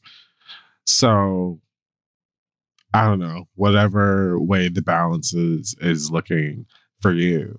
But if this is somebody that you genuinely have love for and and care about as a person, then yeah, you can try to like at least suggest that they do the work to get help for themselves. Uh see how that works out for you in the meantime while you're still there and working things out. And if things don't seem to turn around anymore, then I would get the fuck out of there because I would. What's the point of the all the this convenience and stuff if you have to deal with racism and someone who's like throwing up on the dining table because you know mean? Yeah. Like, At a certain point, like the great deal you're getting and the location and all that is not worth it. But to me, I would, I feel like I could handle this very easily. I would simply never talk to you about race. You said every time we have conversations about race, she blows up. I'm just not going to talk to you about race no more then. If you don't get where I'm coming from, then that means you haven't examined what it means for you to have a black mother, but look the way you do and move through the world the way you do. You can't acknowledge how that helps you in ways that I don't, the rest of us don't have access to. Like you can't, you can't accept that. And I'm not going to sit here and try to debate with you about it. I'm just going to treat this like a roommate situation. You thought she was going to be a mature and responsible friend. She's not that. So I would just be like, okay, you know what? Mm-hmm. Not even trying to be, because she's 50 fucking five years old. I can see why you were like, okay, this much older woman is going to be chill. We're going to have a good time. This is a great place, reasonable rent. Yeah, no, I would just, in my mind, I would just like mentally shift her to a roommate only space and and let that be mm. that. I'm not going back and forth with No. no white woman in my own damn home. I'm not doing that. No, sir. not me. so um Okay. but yeah, good luck, Dean, with handling that. And please, yes, please email us and let us know what she says to you when she's drunk and out on the town, because that might change. That might I'd really just like to know. yeah. Same. Our next letter comes from Connie the Hormone Monster. I'm guessing that's that character's name on that show. It is. But Connie says, I'm a 36 year old pregnant woman who hasn't had sex since December when I conceived this baby. This is Oh. n- not normal for me. I've been in a committed relationship with my boyfriend for almost five years, and our sex life has been great in the past. But due to what seems to be a snowball effect, it has stopped existing altogether. First, he got COVID. What snowball effect? Pregnancy? I mean, she she finna get into it. Um, First, he got COVID the week after we had sex for the last time. Then I got sick right after he recovered, and we ended up missing the holidays with our folks. Quarantining fucking sucks. It felt like an eternity. I've been pregnant multiple times before, so I knew that my symptoms were something more and found out as I was recovering that I was five weeks pregnant. Woo! Which truly sounds like hell. I even had to tell him via text message while I suffered in a dark room for another week. When I finally got a negative COVID test back, he was by my side while I suffered with extreme morning sickness. I've had miscarriages before, so he prayed with me daily for this pregnancy to go full term. I've been feeling a lot better now that my oh, what is this? My HG, which I guess is um like a very extreme morning sickness. I've been feeling a Oh, lot girl. better now that my HG has calmed down and I'm coming up on 7 months with a healthy baby boy. Praise God. I'm choosing to push fear to the side and I want to get back to a sense of normalcy. These hormones are doing a number on me. I miss my man and I want an orgasm that isn't self induced. However, he has said that he is simply afraid to have sex. He's afraid that it will hurt me or hurt the baby or that it will cause a miscarriage and he cannot take the risk. I'm scared that he doesn't actually find me attractive anymore or he's getting some from somewhere else. I've suggested oral sex and other stuff, and he says no because he wants to do more afterwards. The doctor has told us countless times that it's completely safe and healthy for us to have sex, but he is still afraid to do it. I know that the further along I get in this pregnancy, the chances for me to get some will diminish, not to mention it's over when I give birth. Am I supposed to just accept the fact that I'm not going to be satisfied sexually? Am I letting these hormones create insecurity? Should I actually be worried about him cheating? Honestly, I'm tempted to go find me a side nigga because I simply need some dick. Any help would be appreciated. Thanks, Connie. So yeah, she said her hormones are um, you know, driving her nuts and she wants some fucking dick and her man won't give it to her. Take it away. I don't even know where to like Um, I I don't even know how I don't know what else to say other than therapy is needed. Like and I get why I will say that I understand why your boyfriend is scared. I do. I If- also do. If y'all have gone through multiple miscarriages and now you're at the seven month mark, he's probably like, Ooh, I don't want to rock the boat. Like, let's just get you full term and healthy delivery and all that. So I get it. I Um do too. I don't but I I also understand that like you are still a human being who still has sexual needs and desires and that doesn't go away just because you're pregnant and True. and if the doctor has said nope, you know your cervix is all closed up, nothing is going to happen, like y'all can get it in and he's still too afraid, then I think y'all need to work with a mental health care professional about getting him past those mental blocks because that's what it sounds like to me. It's more of a mental thing that's keeping him from being okay with it as opposed to like something to actually be afraid of. I wouldn't say you should wor- be worried about him cheating because I don't believe in worrying about niggas cheating. Let them.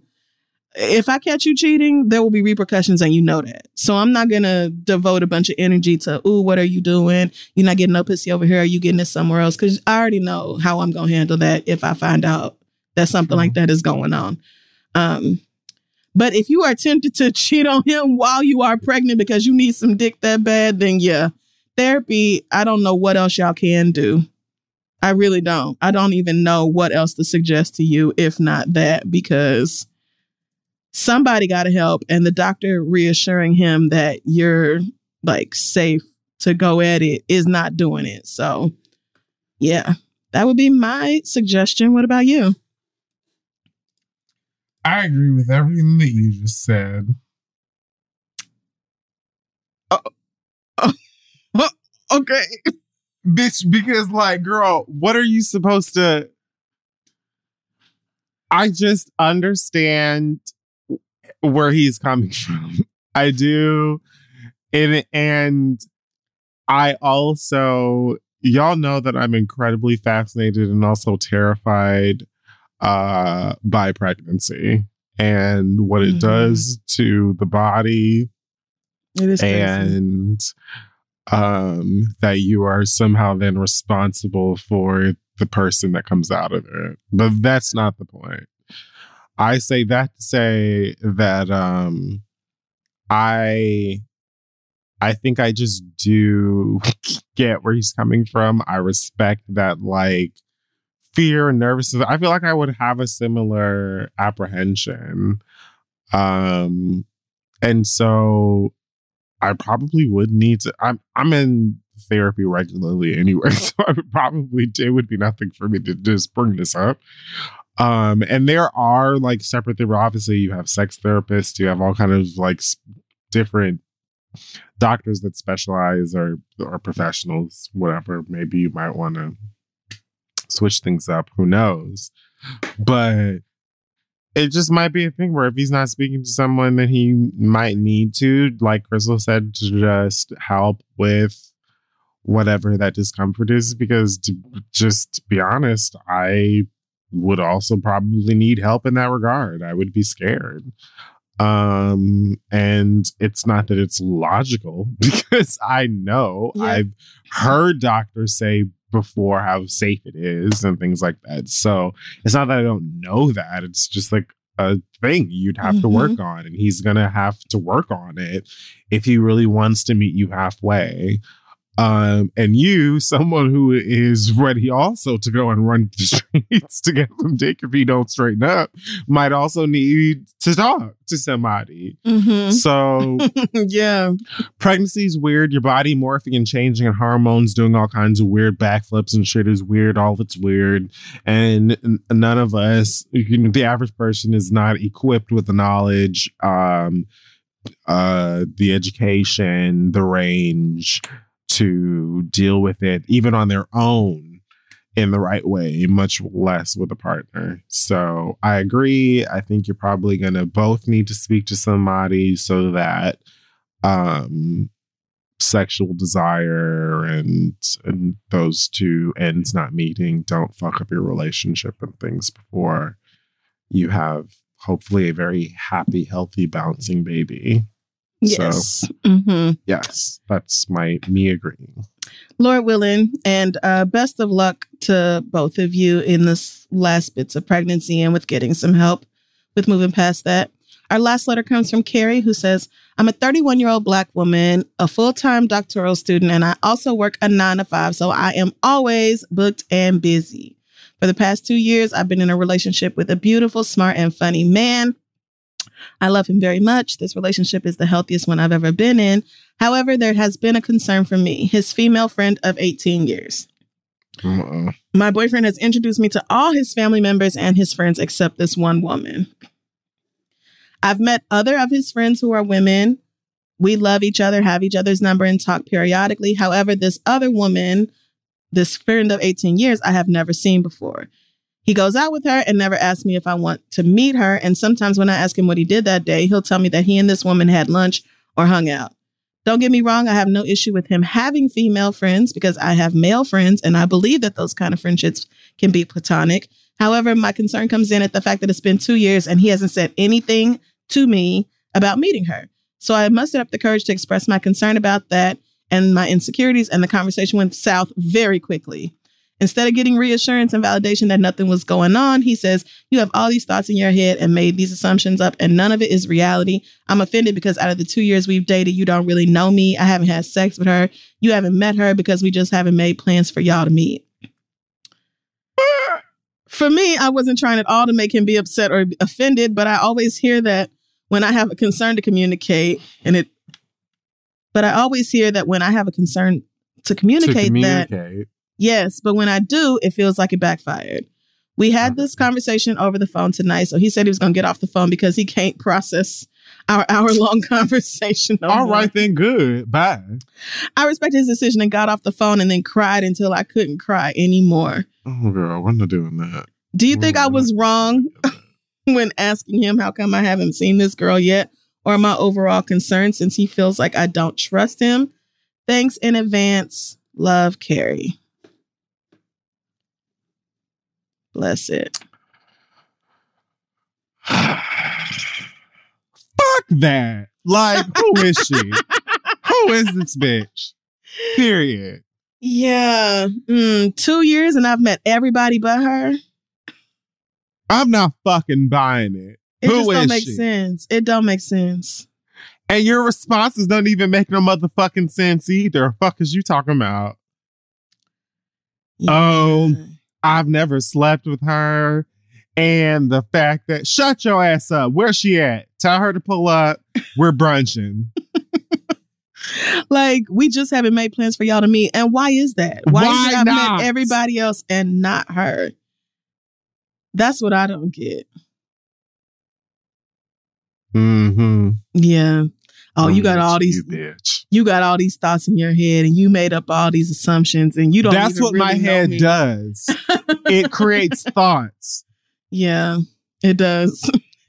it takes the information that we have and it jumps to conclusions or it like the comes thought to, that I might drop kick your motherfucking Okay. ass Yep, that could if happen. you don't get it together and start making sense on Yeah. today. Yeah. Um oh, what would I do in this situation? Are you wrong? No. Let's just go there. Let's start right there. Anytime you have concerns in a relationship, you're not wrong for bringing those up. Now, I will say there's something about people who need reassurance and validation that does not sit well with me. That that's my issue. I would not turn around and try to put that on you because it's also human to want to be reassured and validated from time to time. Maybe not every day, but this doesn't sound like a regular Sure. occurrence for you anyway. That's a human thing. Um, I just know how I am. That would have probably irritated me if I really wasn't cheating on you, but I would not have put that on my partner. I would have said, I would not have gotten an attitude with you if you've met everybody in my life except this one person that and it seems almost deliberate that I have not set up a time for the two of you to meet each other. We just haven't met a time. After all of this motherfucking time together, we've been together for two years. It's not okay. Mm-hmm. What Mhm. else? Right. And then like I say something to you and you're like, oh yeah, I was hanging out with Kathy or whatever all day. Like, so Kathy couldn't come by the house and say Mm. hello to she don't want to meet your girlfriend. Does she know you have one? That's my Mm. that's my question.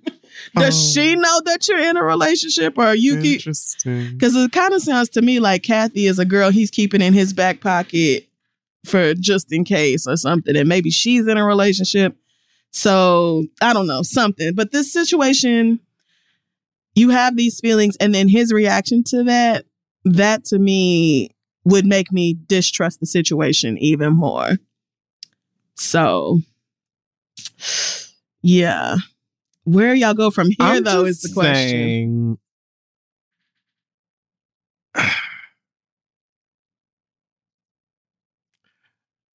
Cause here's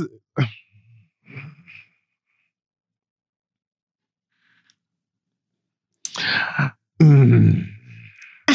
What's going on over there?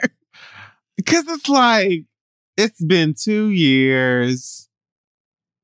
If everything else has been on the up and up, do you Mhm. just exit stage left or do you do further investigation? Because something in the milk simply isn't clean. Yeah. I so Mm. I think y'all should sit down in person and talk about this. But for me, the focus wouldn't even be this friend that I haven't met. It would be his reaction to me saying something about this friend.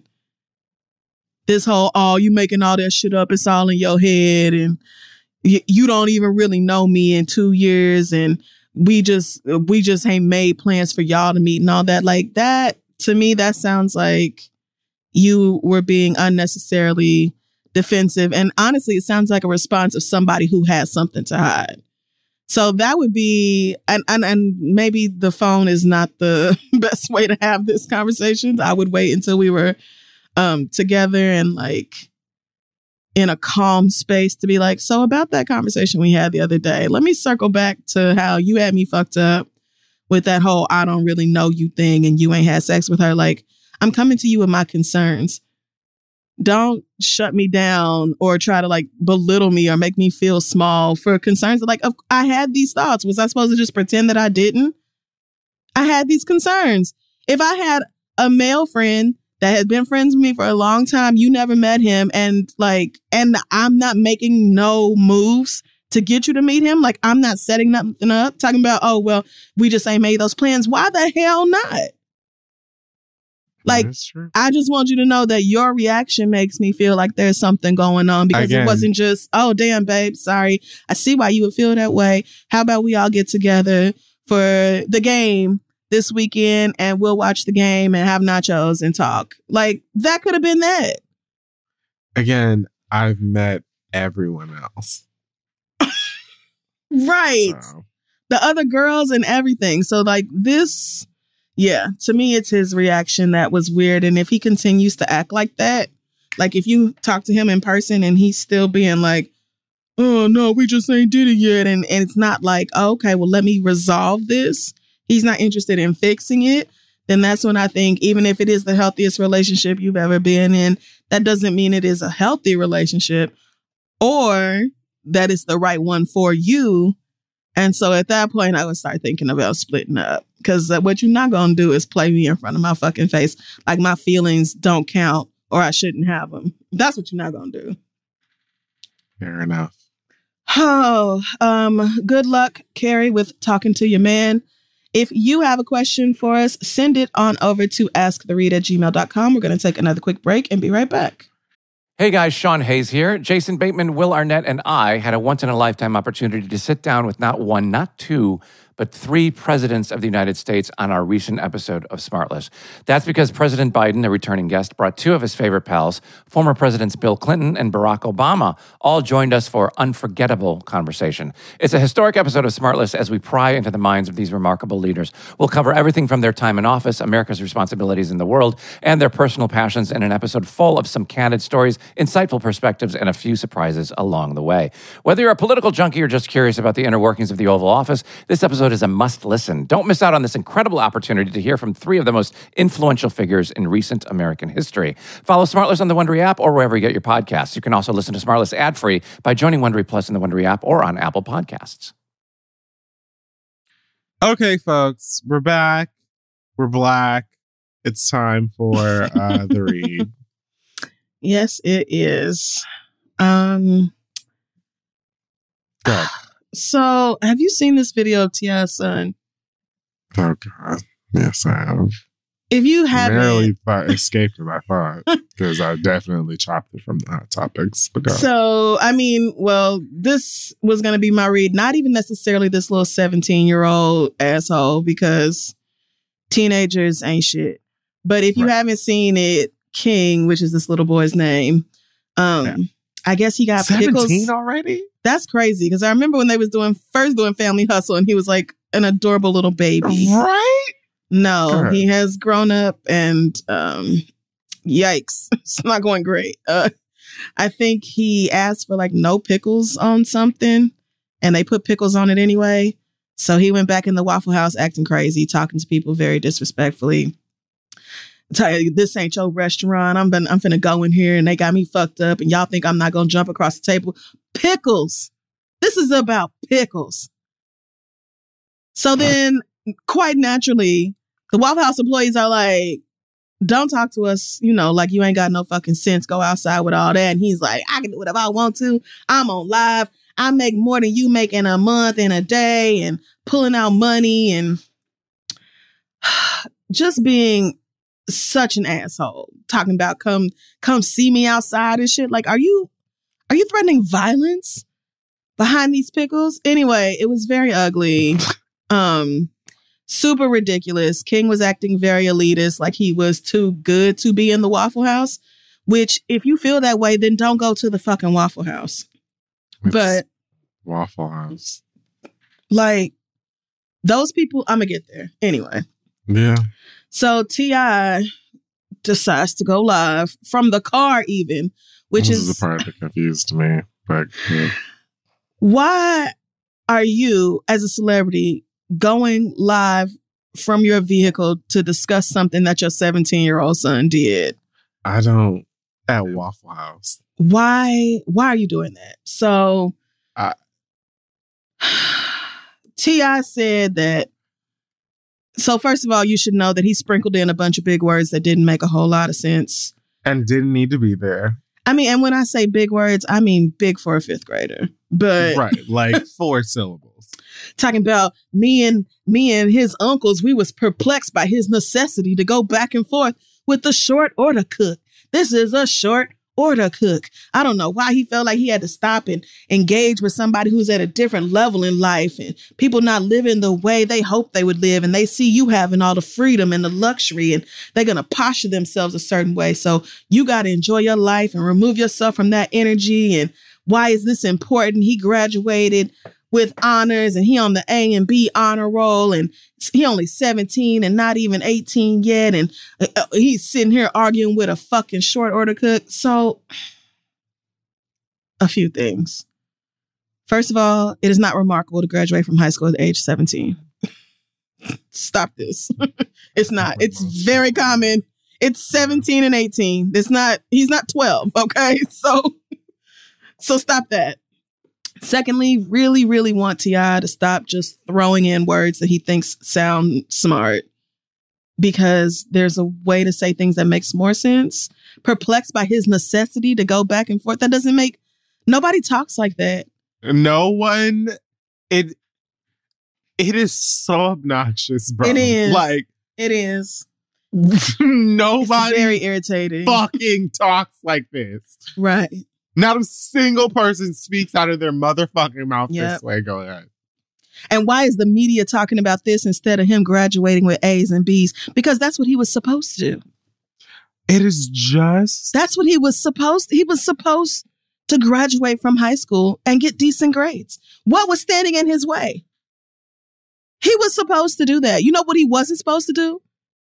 Go down to the Waffle House and berate them people and act like he's better than them because of his parents' money.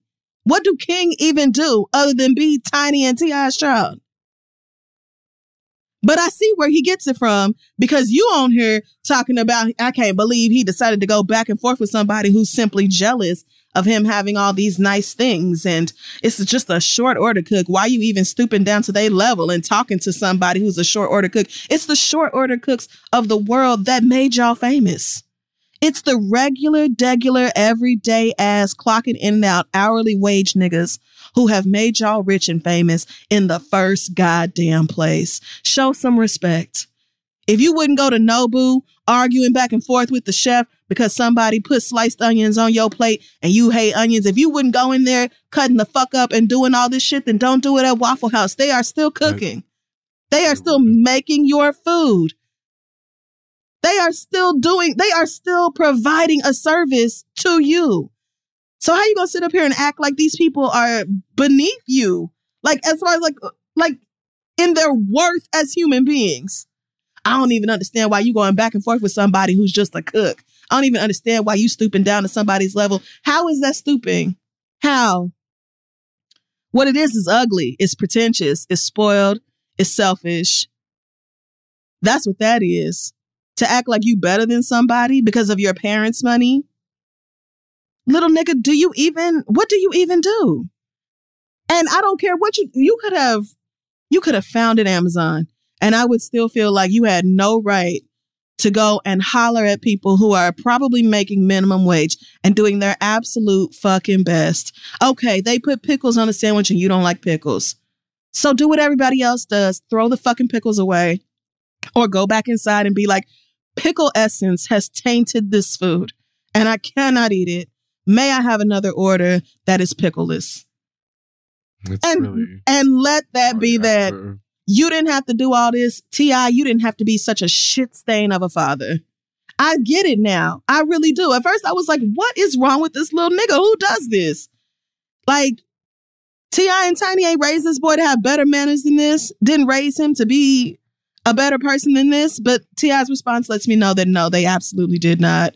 They completely encouraged it. Not you know, I talked to my son and said, "Don't ever disrespect people, especially when they when they at work, especially when they're preparing your food. Don't ever act like you better than other people because your parents have money and fame. Like none of that. It was don't talk to the help. I don't even understand why you felt like you had to go back and forth. Girl, fuck you and him. Just disgusting, man. Like T.I. continues to dig himself deeper onto my shit list. I'm, I fear he'll never get off of it. I, at this point, I don't think there's a single thing T.I. could do to make me not be disgusted by him. Everything about him, like you just you fucking up left and right with these kids, dog. Left and fucking right. Hmm. And that's really it for me. There was another shooting in Tulsa that I was going to talk about, but I actually don't want to because I don't want to get emotional. I just want to say the same thing I've said for the past few weeks regarding shootings in this country. This place fucking sucks. And it, it, the anxiety around it when it's like your hometown and you're worried about your family and shit, that is terrible. But you can't even really process it because the next day here go three more mass shootings. Here go more people dead at church, dead at school, dead at a store. Like, I'm just so fucking over it. But that's it for me. I am done. All right. So I'm going to pass my read this week. And uh this week my read goes out to someone who had a passionate. I'm going to just change the names because I feel like you actually said their real name and I don't feel like dealing with that. But whatever. I don't know. Okay. Okay. So it says, hey, oh, hey, sorry for the long origin story, but it's important. I am a quality control uh, engineer for a company here in Texas that is open 24 hours a day. As you well know, in Texas, it can be 100 degrees on Monday and a tornado watch on Wednesday. I'm at work and all of a sudden my phone goes off for a severe weather watch. A tornado was coming directly towards our building. A lot of coworkers just took off early and left for home, but because I'm on the bus and all public transportation was put on hold till the storm passed, and no, I did not want to call a Lyft and put another person's life in danger just to come and pick up my black ass. I had to wait it out till 4 a.m. This is where the sorry ass, stingy ass bitch, aka, let's say, Melvin, Mm. the co worker comes in. Dealing with the fact that a tornado is headed in my direction, I'm also thinking I need to call everybody to make sure everybody is okay. And oh shit, my phone is dying. And oh shit, my far- my charger is at home. All this is going through my head. I remember that punk ass bitch, this stingy ass bitch, this hey, Mhm. fuck you bitch, aka Melvin, my coworker, had three, I repeat, three phone chargers at his desk. Which, by the way, he's on vacation for a week, so he's not even in the damn office. I texted his number and said, Hey, hey, Melvin, it's Tony. There's a tornado coming this way. Can I please borrow one of your phone chargers? Because I'm going to be at work till four. And I want to make sure that I have my phone completely charged. He texted back, Yeah, sure. I texted back, Thank you. The storm had damaged a few things around us, but everybody was okay, and I left at 4 a.m. But before I left, I put the phone charger in my locker as I was off for the next two days, but wasn't feeling well, so I took it off an extra day. Now, I also was confused here. I'll get to that. Okay. By the fourth day, this lying ass, punk ass, stingy ass, broke ass, skinny ass, half black, and I hate that half Damn. ass bitch came back vacation and was telling everybody in the office that I had stole his 1999 phone charger. so when I get back to work, HR is asking me why I'm stealing people's phone chargers. Oh my God. Let me explain something to you, Melvin, you dry snitching ass bitch. I can't steal something I asked to borrow, but I but because I didn't mm-hmm. put it back on your desk fast enough because I wasn't there, your dumbass assumed I stole it. How stupid did it feel when I showed HR all the text messages that were sent back and forth explaining, I will return the phone charger to your desk when I get back to work? I understand that you, I understand that the nigga that your mother fucked apparently destroyed her whole entire being. So Oh, she Lord. probably raised you to think that black people steal and to hate that side of your DNA. Well, bitch, this black person doesn't. I guess it didn't occur to you. I guess it didn't occur to you, sir. HR's office, Christopher, whatever. I assume Okay. that in office in your oh, office Oh, wow. That in the midst of a tornado, I wanted to keep in contact with my family to make sure that everybody knows that I'm okay. Or maybe just to watch Netflix and calm my mental health down. I guess I didn't come across your bitch ass mind. So let me just say to you, Mr. Chris, if I see you at Walmart, Target, or Best Buy, I will walk to electronics and purchase a $20 phone charger. And then I will open the package, take out the charger, find whatever aisle that you're in, and commence to whooping your ass up and down the aisle with it. What? Then I will throw the charger at you and say, go run and tell HR. Thank you for reading this if you do. And thank you both both for the great shows over the years. Love you, a black woman who doesn't steal. Now, when I read this, I thought to myself, why didn't you just put the charger back on the nigga desk before you went Yeah, home? that's my question. That's exactly where I am. I'm not finding that information in this email. What she say something about? I just didn't. She didn't feel good. she good. said that she wasn't there. She said she didn't go and put the de- it back on the desk fast enough because she wasn't there. I'm gonna need you, much like the other person who I said to email an update, to go ahead and send the part. were were you locked in a part of the office that was specific for tornado watchness? And thus you were not. I don't understand why you didn't just put the, the shit back. right. But I will say that if the nigga had two other chargers and you hadn't returned to work, there was no need for him to go around and start accusing you of theft. I think that he could have, at the very least, just gone to HR or to whoever the higher up was, or just contacted you and said, "Hey, where the fuck is my goddamn Yep. charger?" yep. um before he started going around and saying hey this black bitch steals things like you didn't even get an opportunity to come back to work and return the charger before you had to deal with whatever but i am confused as to why you didn't just put it back to wherever the fuck you found it Yeah. um i will say however that um i read this and it made me laugh because it's absurd and i didn't have a read so there you go um i'm finished Okay. I um yeah, I don't know that I fully agree with you, Miss Miss Reed Ryder, because it seems to me you should have just put it back before you left work that night or 4 a.m. You just seems like you should have just taken the 20 steps and put it back where you got it from. But I also think it is ridiculous that he went to HR about this, knowing that you had it and you had been out sick. Like, seems like a very easy thing that could have been. This didn't have to go this far. This just didn't have to. It didn't have to reach HR levels. So, Again, it's petty. I Mhm. appreciate petty to a degree, even though this one's kind of dumb. Um, but you know, that's what you get. if you would like to pass your read, you can send that over to pass the read at gmail.com. And that is going to wrap up this week's episode of the show. Check us out at thisistheread.com and online at this is the read. You can find our merch at shoptheread.com. Any other announcements or things from you before we leave? Um,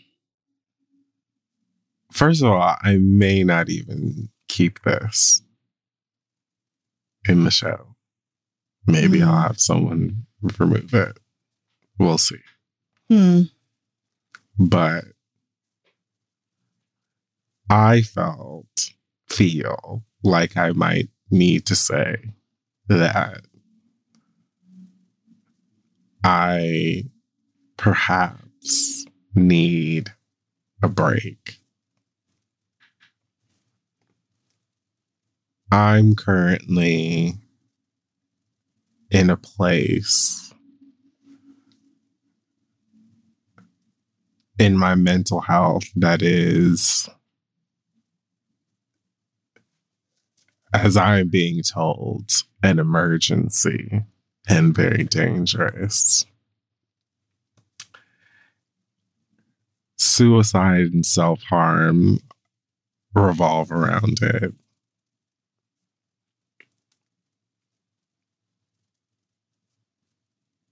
I take this show very seriously. I feel a responsibility to it. I enjoy doing it.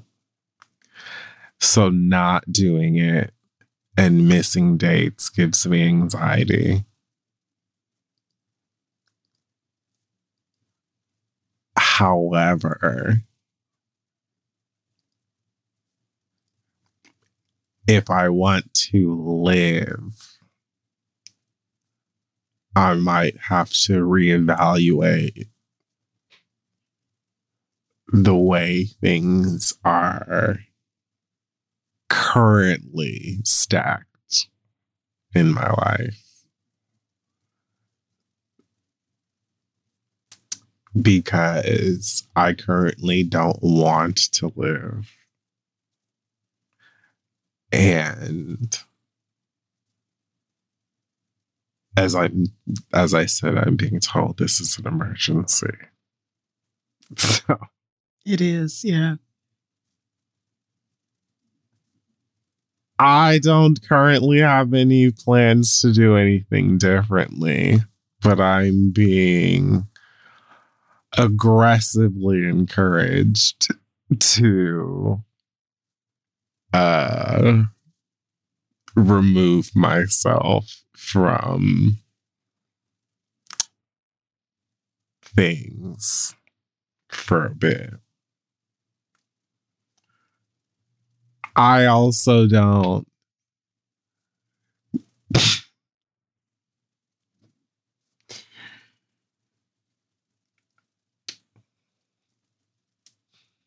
I don't uh, share much, and I haven't been very active on social a lot lately. So I guess I figured if I disappeared or something happened, I didn't want it to be like, what's going on? So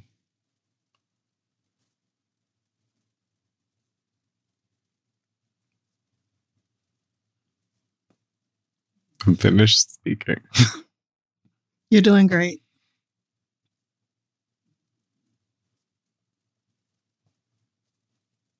Yep. I'm glad you said something. Yep. You know how much we love you and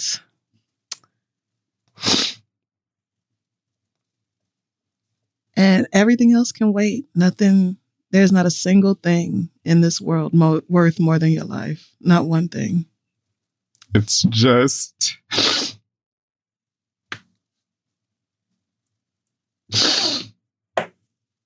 It's not fair.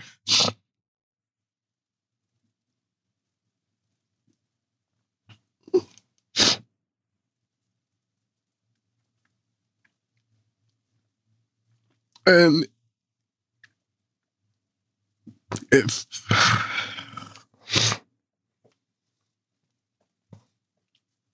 I'm trying real hard, but I'm, I'm so tired.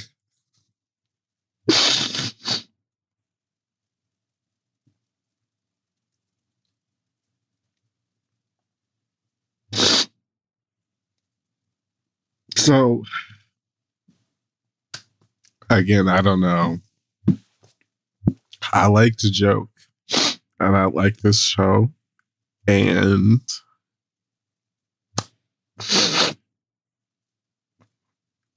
even without the pressures of like, what are people going to think about it? And is it going to be funny? Which is like a weekly thing.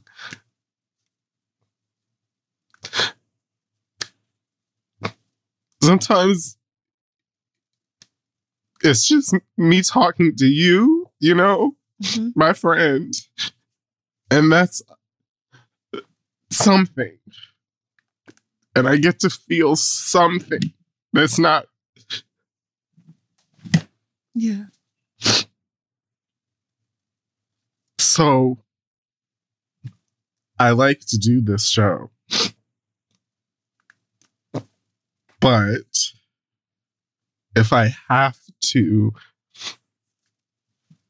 do things differently for a bit, then maybe I have to do things differently for a bit. And that's it. I'm done talking about it.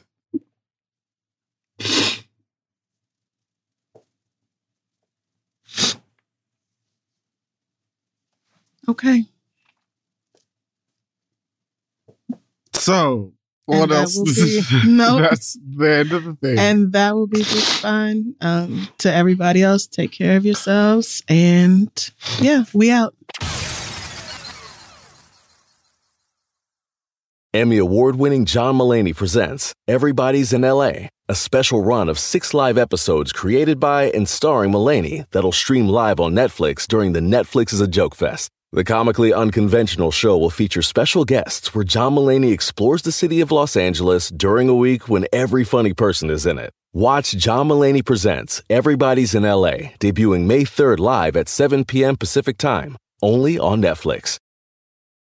Hey guys, Sean Hayes here. Jason Bateman, Will Arnett, and I had a once in a lifetime opportunity to sit down with not one, not two, but three presidents of the United States on our recent episode of Smartless. That's because President Biden, a returning guest, brought two of his favorite pals, former Presidents Bill Clinton and Barack Obama, all joined us for unforgettable conversation. It's a historic episode of Smartless as we pry into the minds of these remarkable leaders. We'll cover everything from their time in office, America's responsibilities in the world, and their personal passions in an episode full of some candid stories, insightful perspectives, and a few surprises along the way. Whether you're a political junkie or just curious about the inner workings of the Oval Office, this episode is a must listen. Don't miss out on this incredible opportunity to hear from three of the most influential figures in recent American history. Follow Smartless on the Wondery app or wherever you get your podcasts. You can also listen to Smartless ad free by joining Wondery Plus in the Wondery app or on Apple Podcasts.